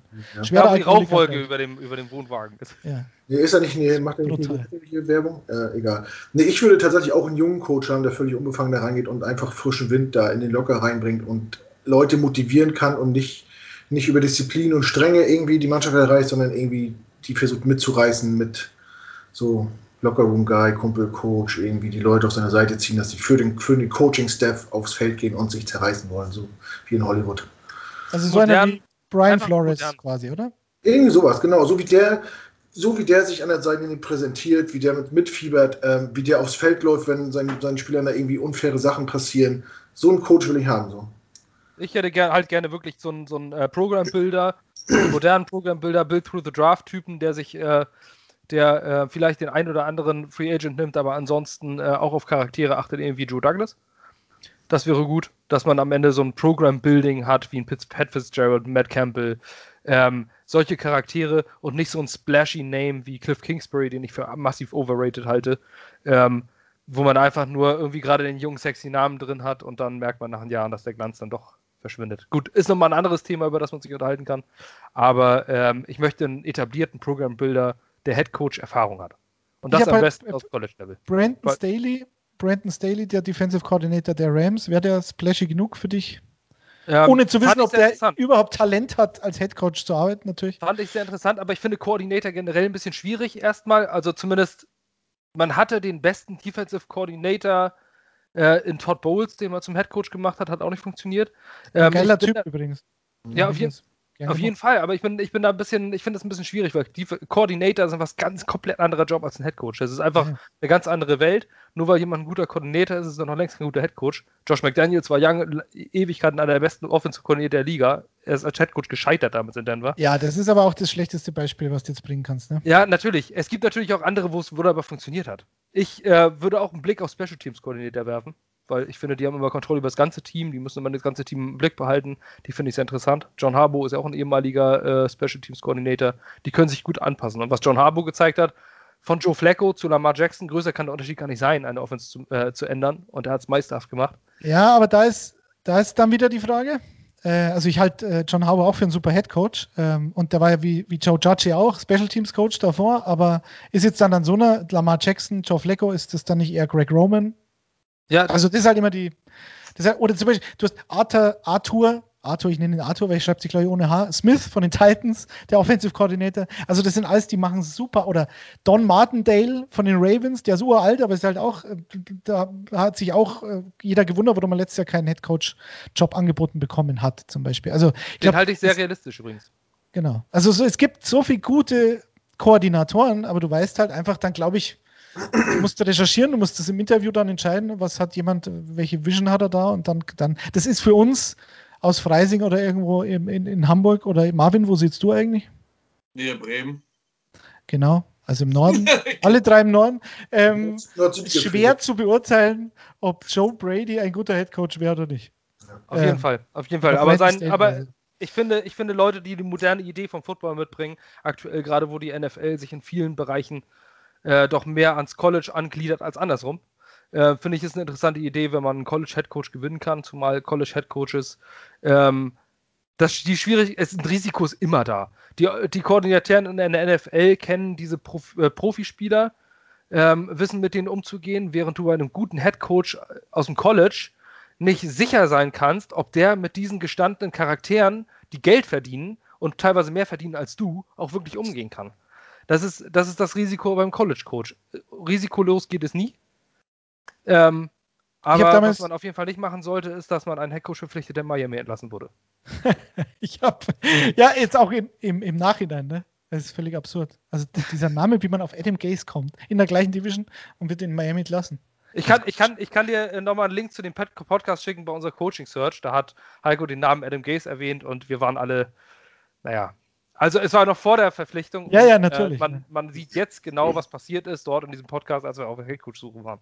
Ich glaube, die, dieses, die, die, die, Tendenz in der NFL, also ähm, dieser Staley ist ja, glaube ich, 37 und, und Kingsbury war auch nicht, war noch jünger und Sean McVay ist jünger. Also ähm, diese Tendenz zu sagen, nee, ist mir egal, wie alt er ist und egal, ob er vom College kommt und dann diese gestandenen, die mehr verdienen als er und so, das, das ist, äh, glaube ich, generell gerade so eine Tendenz im Profisport. Ist, ich sage immer wieder, Julian Nagelsmann, der FC Bayern hat sich damals, ich bin kein Bayern-Fan, wie gesagt, aber der FC Bayern hat sich damals einfach nicht getraut, den zu holen. Ich habe damals schon gesagt, es gibt ja hier ein paar Bayern, die haben gesagt, nehmt doch den Nagelsmann. Nein, das traut sich der Uli nicht und der Karl-Heinz, weil der könnte jetzt jung sein. Und der muss dann so einem Ribéry und einem Robben sagen, was sie zu tun haben. Ja, das kann der aber. Fertig, weil er gut ist. So. Und dann nehme ich halt den Nagelsmann. Ist mir scheißegal, ob der 32 ist. Und bei Sean McVay war es genau das Gleiche.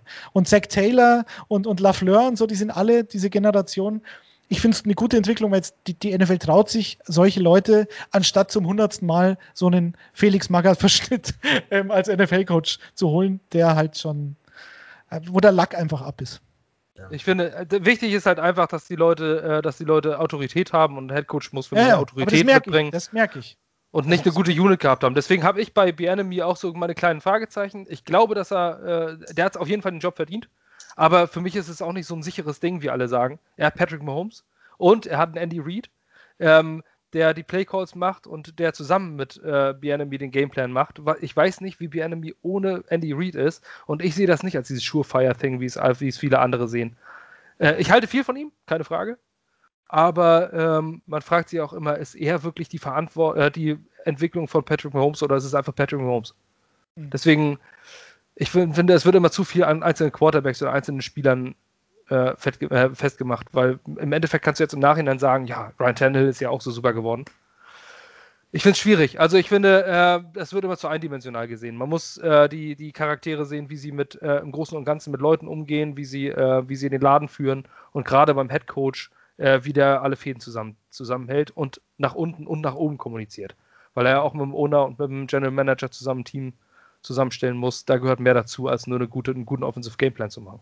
Ja. Und der muss halt eine Führungskraft sein, ne? Wir wissen ja mal nicht, wie der sich im Interview gibt, ne? Also Birnemi kann ja auch einfach ein schlechter Interviewer sein, weiß ich auch nicht. Prüfungsservizität weißt du nie. Äh, aber du musst halt Führungskraft haben, du musst eine Vision haben, habt ihr ja auch schon gesagt. Und äh, umso schlimmer, dass Adam Gaze jemals wieder angestellt wurde, das versteht kein Mensch. Ähm, aber das ist halt so, ne? Also du musst halt auch eine gestandene Persönlichkeit haben, ohne jetzt irgendwie 50 Jahre Erfahrung zu haben. Ähm, du kannst auch wie Julian Nagelsmann ja auch mit 32 einfach eine gestandene Persönlichkeit sein und dein Mann stehen.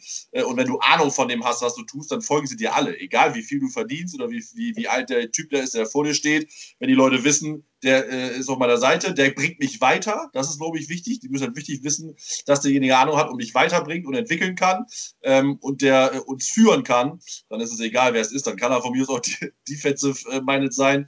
Ähm, ist nicht so ganz unrecht, äh, Basti. Ähm, er muss halt einfach führen können, sage ich mal, und ein gutes Team haben. Äh, kein Head Coaches ohne seine Coordinator und seine Position Coaches was. Ähm, meine Präferenz liegt in der Offense, aber äh, wie gesagt, wir brauchen einfach eine richtige Führungspersönlichkeit, weil Adam Gase ist alles nur nicht das. Die Panthers haben alles richtig gemacht. Guck dir einfach an, was bei den, bei den Panthers langsam entsteht. Die haben kaum Talent äh, auf dem Platz, aber die sind konkurrenzfähig, die haben eine gute Offense, die haben sich mit Joe, der hat mit Joe, der hat sich einfach einen geilen Staff ausgesucht. Joe Brady macht eine geile Arbeit da. Robbie Anderson sieht aus wie ein Top-Receiver äh, Top der Liga. Ähm, ja, für, der wäre es ja vor, wahrscheinlich vorher schon gewesen, aber er hat halt unter Gaze gespielt. Wahrscheinlich ja, ich bin ein großer Fan von Robbie. Jeder, der unsere Podcast folgt, weiß das. Ich äh, traue ihm immer noch nach. Ähm, ja, ich hoffe einfach, dass wir so einen Typen Matt Rule bekommen, der äh, sich den richtigen Staff aussuchen darf. Ja, gut, also Matt Rule, das war, also wo ich von dem Typen die erste Pressekonferenz gesehen habe, also wenn man einen Head Coach, einen Motivationscoach sich schnitzen müsste, dann ist es er. Also, ja, dem, der war mir schon wieder einfach zu und sagst, ja, ich weiß. Aber der war mir, der war mir schon wieder ein Ticken, also mir persönlich war ein Ticken zu weit drüber. Ähm, also das, ich ziehe ich zieh, ich zieh für dich in den Krieg und so. Das, aber der war halt so, das war halt so classy. So wie man sich in dem Film auch vorstellt, so muss ein Trainer motivieren und so redet er mit seinen Jungs und keine Ahnung, ob sich das irgendwann abnutzt, aber okay, bis jetzt hat er alles. Aber das ist das, was du sagst. Also du holst jemanden vom College, der dort schon Head Coach war und äh, du merkst dann im Interview, wie Marvin sagt, okay, der, ich habe ich hab jetzt Bock sofort aufs Feld zu gehen, so als, als, als äh, Teambesitzer.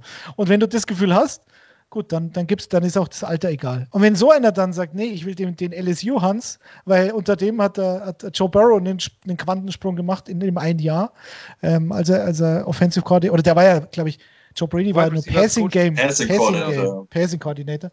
Ähm, dann ist sowas natürlich sehr clever. Das stimmt schon. Deswegen gebe ich euch schon recht. Also, einen Koordinator aus der NFL zu nehmen, ist immer heikel. Ich glaube aber schon, dass man sowas in persönlichen Gesprächen und wenn man sich ein bisschen umhört, was, das, was der Typ ist, der Typ, der die Menschen mitnimmt oder nicht, äh, kann man sich den als Headcoach vorstellen. Du musst dir nur ehemalige Spieler fragen. Und wenn du da ähm, 20 fragst und 18 sagen, nee, der ist auf jeden Fall, den kann ich mir super als Headcoach vorstellen, dann kann es ein Koordinator auch sein.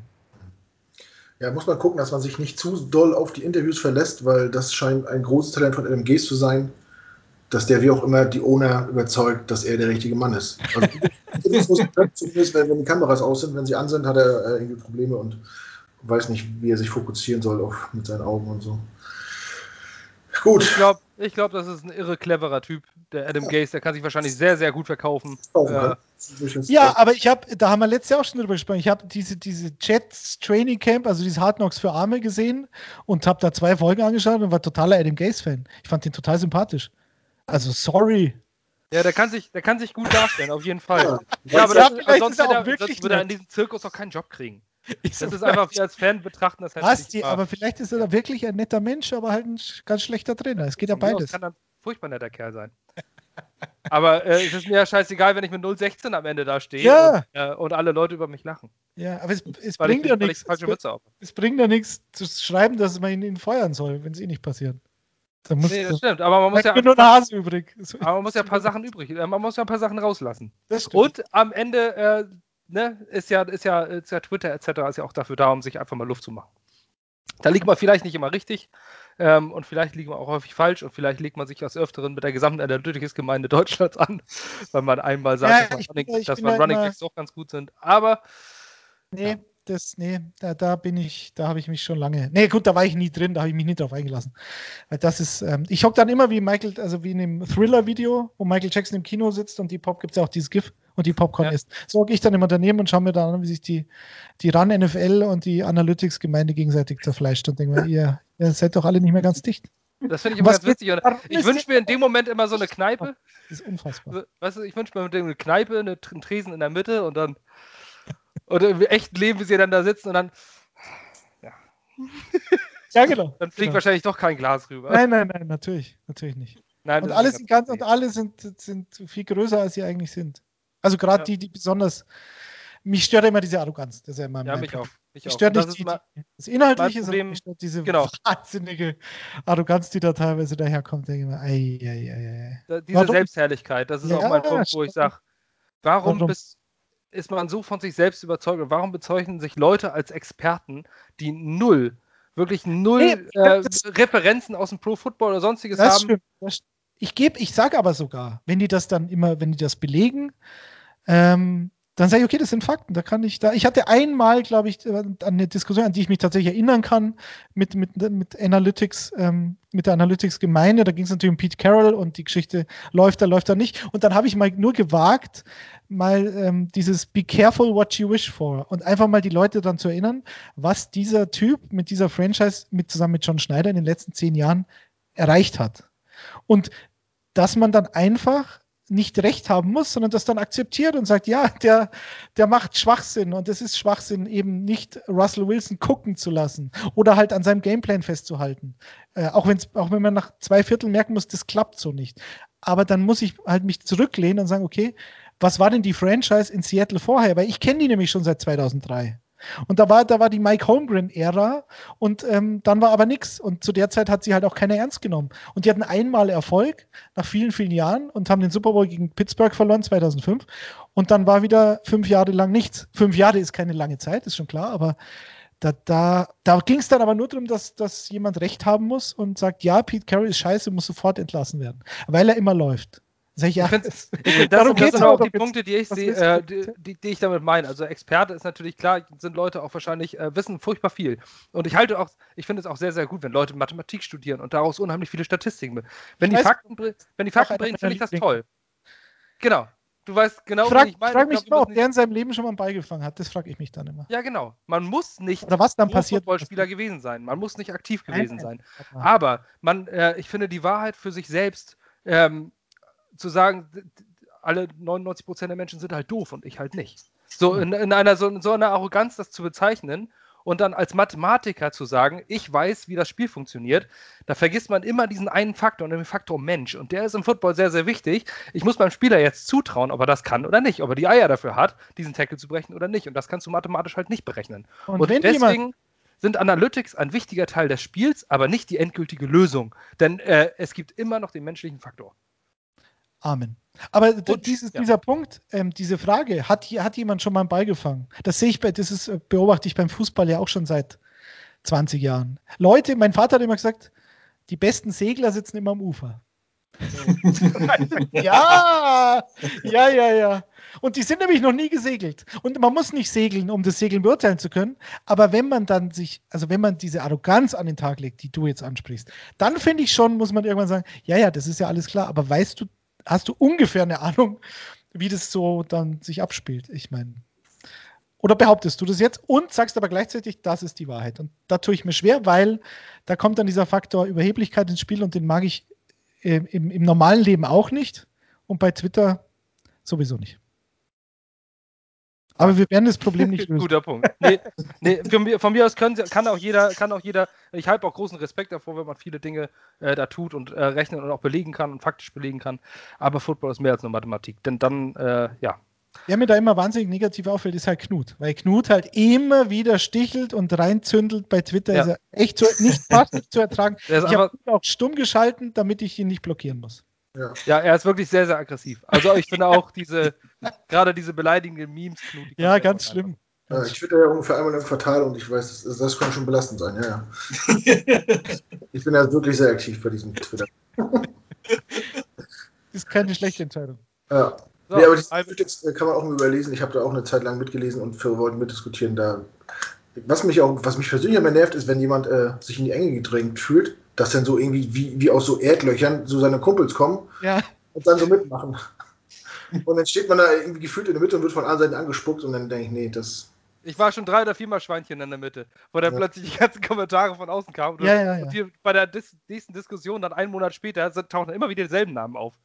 Ja, ja, ah, natürlich. Das Ich habe wirklich deren- da, ja. da schon einige stumm geschalten. Das ist ganz gut, weil dann kriegt man es nicht mit. Ich auch. Stummschalten ist eine tolle Funktion. Die anderen sehen nicht, dass man sie blockiert hat, aber man hört sie trotzdem nicht. Ja. Wie kommen wir denn jetzt von Twitter und Analytics auf. Halb elf. Das ist schon Haben wir ganz schön schon spät. zehn. Haben wir schon zehn, ja. Ja. Ja, wegen mir, weiß ich nicht. Wollen wir noch was? Haben wir noch ein Thema? Der, wie, geht- wie geht es mit den Seahawks weiter in den nächsten Jahren? Ich habe das mit Max äh, letzte Woche schon mal angesprochen, von den Seahawkers, der bei unserem Podcast war.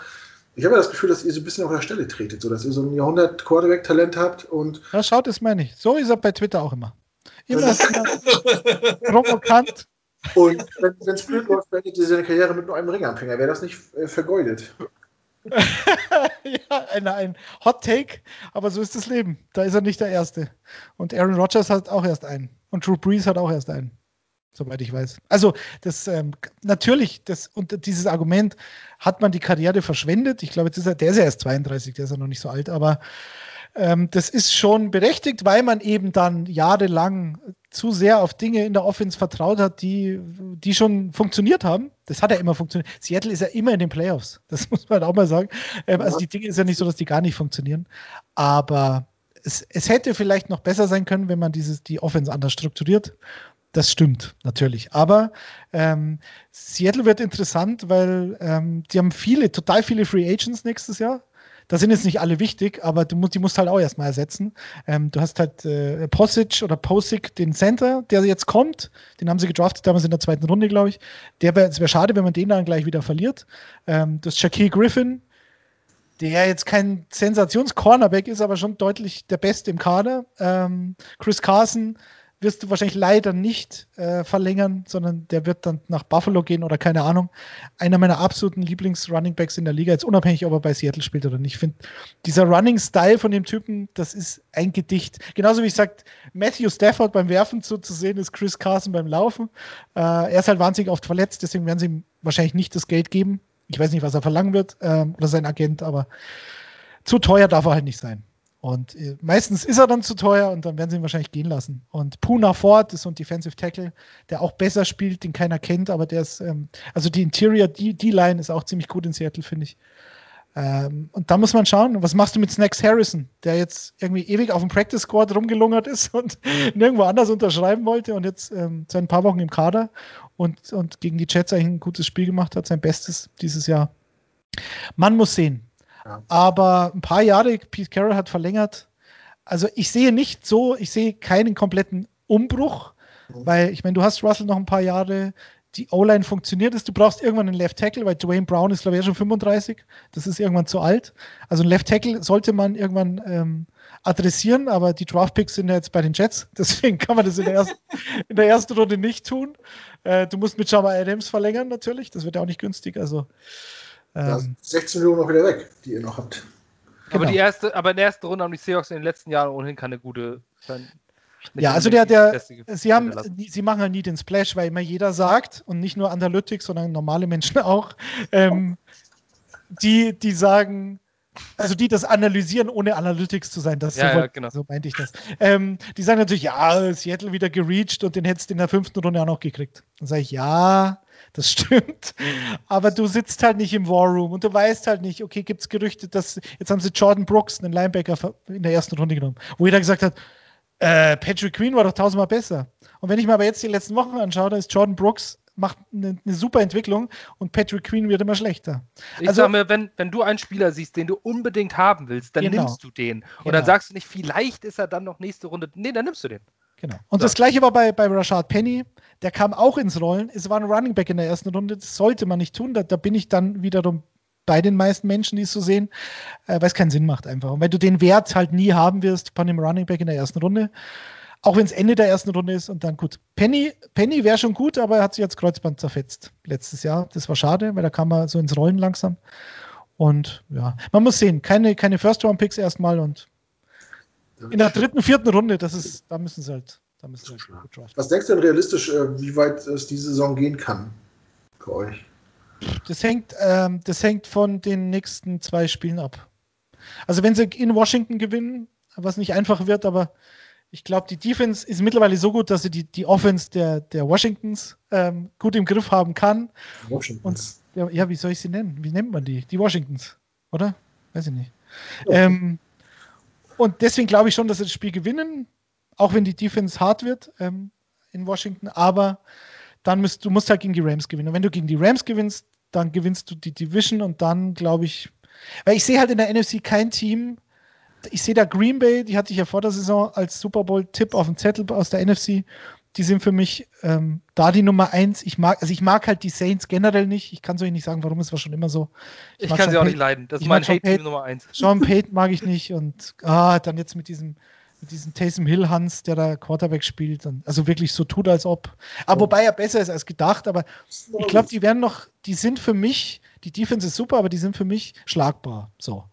Und Green Bay ist auch schlagbar, weil gegen Green Bay muss halt Chris Carson dann 40 Mal laufen. Und die Run-Defense ist einfach die ganz klare Schwachstelle. Deswegen weiß ich nicht, ob das reicht.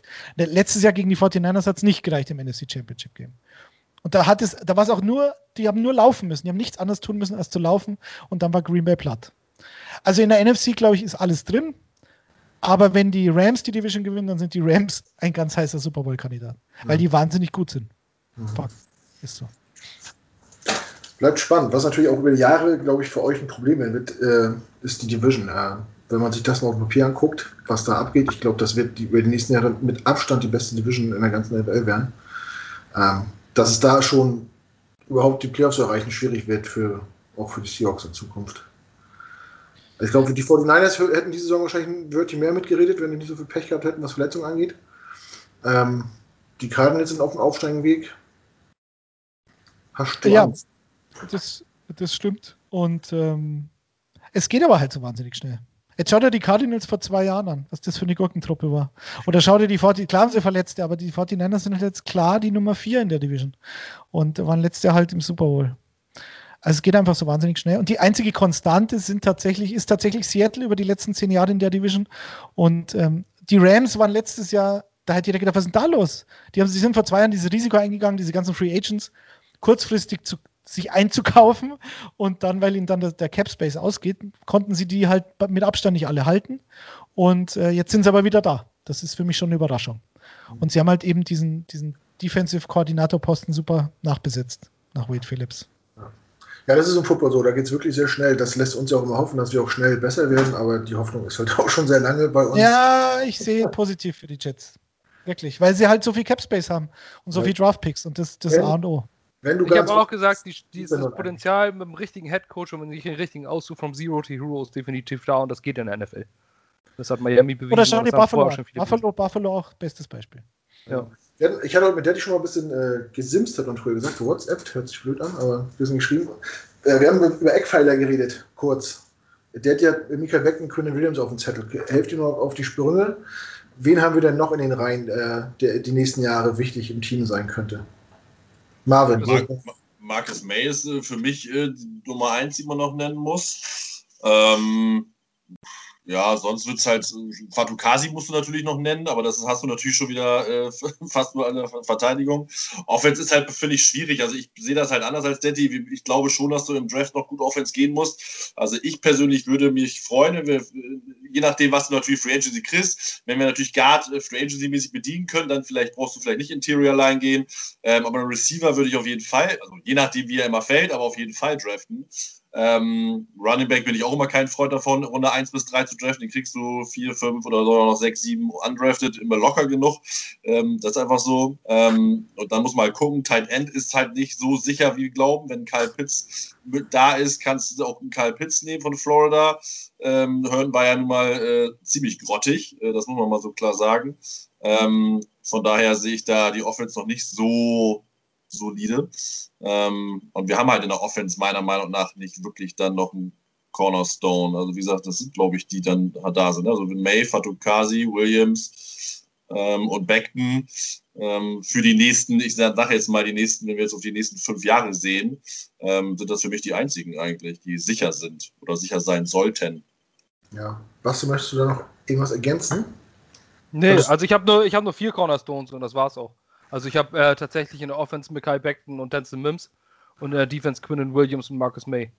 Äh, der Rest ist für mich ersetzbar. Auch wenn Fatukasi eine tolle Saison spielt, aber äh, Defensive Line, Interior Defensive Line ist für mich eine der deepesten Positionsgruppen der gesamten Liga. Die findest du immer. Und Running Backs brauchst du nicht draften. Guck in, in der Free Agency ist nächstes Jahr so viel an namhaften, vernünftigen Running Backs. Ähm, Er holt doch Chris Carson. Da oder war 14 schon Millionen für Bell, YOLO. Echt so ja, ja, ja, ja, ja, ja. Nein, aber da sind genügend. Und wenn du dir Marlon Mack oder sowas für, eins, für anderthalb Millionen oder sowas holst, äh, Running Backs sind, sind in Hülle und Fülle da. Ähm, für mich sind es nur diese vier Spieler. Zwei in der Offense, zwei in der Defense. Und wenn du dann Franchise Left Tackle hast ähm, und einen äh, Interior Defensive Lineman, der äh, auch als Pass Rusher und äh, ein Top 5, Top 5 ähm, irgendwann im Defensive Player of the Year der Diskussion regelmäßig mitspielen kann, dann hast du schon mal eine gute Basis. Wenn du dann auch einen äh, Trevor Lawrence holst, da kann man viel, viel drum aufbauen. Ja. Erstmal, es, es, Football wird in den Trenches gewonnen und das ist eine alte Weisheit und das ist nach wie vor, wenn du einen Interior Defensive Line, da brauch, wir noch einen Edge Rusher dazu holst und die Offensive Line noch mit einem weiteren auffüllst, ich denke mal, da steht man gut davor. Der Coach ist alles. Coach und Scheming ist heutzutage in der NFL absolut alles. Bei den Chiefs sieht man mittelklassige, teilweise mittelklassige Receiver, die äh, phasenweise top aussehen. Ähm, das funktioniert. Du musst jetzt nur das richtige Scheme äh, an deine Spiele anpassen. ja, ausschlaggebender Punkt für, äh, für die Frage jetzt war nämlich äh, die Aussage von Kutsch letzte Woche, der gesagt hat, die, die äh, Bengals haben ja Burrow gedraftet, die hatten ja wenigstens Mixen, die Jets haben ja gar nichts. Und das hat mich hart getroffen. Das, Daddy, das kannst du gerne auch ausrichten, wenn ihr mal wieder äh, euch voneinander hört. Ja. Ich war, ich war ein bisschen gekränkt schon. Dann weißt du mal, wie es uns immer geht, wenn du twitterst. Ja, ja ich, ich, ich verspreche auch äh, Besserung. Ich werde äh, mich zurückhalten bei Twitter. Gut. Aber ich richte es ihm gerne aus. Ähm, aber ich kann nicht für ihn sprechen. Ich weiß nicht, was er da, warum er da so viel Hate reinbringt. So viel Hate Speech. Ich glaube, dass das, das größte Problem bei Kutsche und den Jets dieses Jahr ist einfach, dass wir seinen Pick haben. Und, und er, Ja. und er Lawrence haben will. Das ist, glaube ich, das größte Das ist vermutlich, ja. Deswegen genau. schießt er auch immer so ein bisschen. Ich dachte, sonst wäre es nur Stolle, der die Jets nicht mag, aber Kutsche gefällt mir gar nicht. Ja. Emotional. Wir sind alle nur Menschen, weißt Deswegen. Ich halte, euch, ich halte euch die Treue. Ja, sehr gut. Das ist wichtig. Man muss also Übrigens, der, der Pulli von, von Basti ist sensationell. Oh, das, der, kostet, der kostet ja 120 Euro oder so. Hund- Der- 109 Ei, ei, Euro. Das war mir einfach viel zu teuer. Aber ich habe mir 2015 einen Jets Pullover von Nike gekauft in demselben Stoff. Ja. 2015 in London. Und der Ja. ist heute noch wie neu. Den, Ja, äh, ja, den und kenne ich, den, ich gedacht, den kenn ich den Stoff. Genau, aus dieser, aus dieser Nike, deswegen habe ich jetzt gedacht, ich gebe diese 110 Euro jetzt mal aus, wenn ich einen Pullover habe, der 10 Jahre, äh, der 5 Jahre hält und ich mir jeden dritten Tag anziehe, Ja. dann kaufe ich mir den. Und äh, YOLO. die Qualität ist. Genau. YOLO. Der ist einfach, ja, ich liebe einfach diese diesjährige Salute to Service-Reihe Ja, und da muss ich auch. mal zuschlagen. Ja, hier auch. Hier. schau. Die, dieses Jahr sind einfach wieder geil geworden. Top. Läuft Ja. bei euch. Danke, äh, Knut. Was, hat, was, hat, was hat die Footballerei zum Super Bowl geplant? Gibt es irgendwie eine ein Online-Zusammenkunft? Ah, ja, das wird, das ist ganz schön schwierig, sowas zu machen mit 200 Leuten oder so. Nee, wir müssen es, glaube ich, einfach ausfallen lassen. Ihr habt doch die Kickoff-Party auch so. Äh, Nee, nee in der, bei der Kickoff-Party waren wir, waren wir in der Kabine ja, und habt und haben da einen Livestream gemacht. Also das kann sein, dass, dass sowas passiert. Das ist möglich, aber ähm, ja, ich, also wir sind da mittlerweile so entweder richtig, also richtig mit Menschen sehen in einer Kneipe und und, und das äh, fast quasi symbolisch zu machen, um dann halt auch Leute immer wieder zu sehen, die man über die Jahre halt auch lieb gewonnen hat. Ähm, oder halt nicht. und ja, es gab schon mal eine Überlegung, weiß ich nicht, also in dem Autokino oder irgend sowas. Da haben wir sogar halt angefragt, das Autokino hat sich nie mehr gemeldet, wahrscheinlich ist es pleite. Aber ähm, es ist schwierig, es ist einfach schwierig, das muss man so sagen.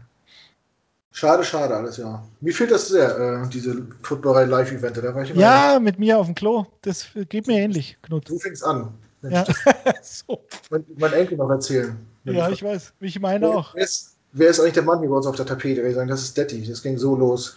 Alter. Genau. Wer, wer ist eigentlich der Mann auf, auf dieser Bettwäsche? Ja. Ja, das ist Knut. Pass Was mal ist auf. das eigentlich für ein Tattoo auf dem Rücken? Was, hat- was, wieso denn Himmelreich? Ja, Moment. Hat zwei Bedeutungen.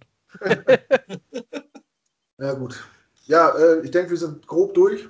Hat noch einer was zu sagen? Wollen wir noch über irgendwas sprechen? Ansonsten. Hat eine Stunde, habe ich immer hab wie besprochen. Nee, ich glaube, die Sendung, ja genau, die Sendungen danach werden wieder später verschoben, wie Thomas Gottschalk seinerzeit. Das Traumschiff sehen Sie heute erst um 23 Uhr. Schön was. Dann Danke. Schließen wir. Ja, äh, Detti, vielen Dank, dass das geklappt hat. Äh, wer es nicht mitgekriegt hat, Detti wollte letzte Woche schon da sein, dem kam was dazwischen. Glücklicherweise hat er sich für die Woche noch zur Verfügung gestellt. Ja, vielen Dank. Selbstverständlich. Ein Freund des Hauses, gern gesehen und andersrum ja auch. Ähm, Die Gage überweisen wir wieder über Western Union, ja? Ja, ja. Ja, das haben wir ja aus, habe ich dir ja vorher schon geschrieben, wohin. Oder in Bitcoins.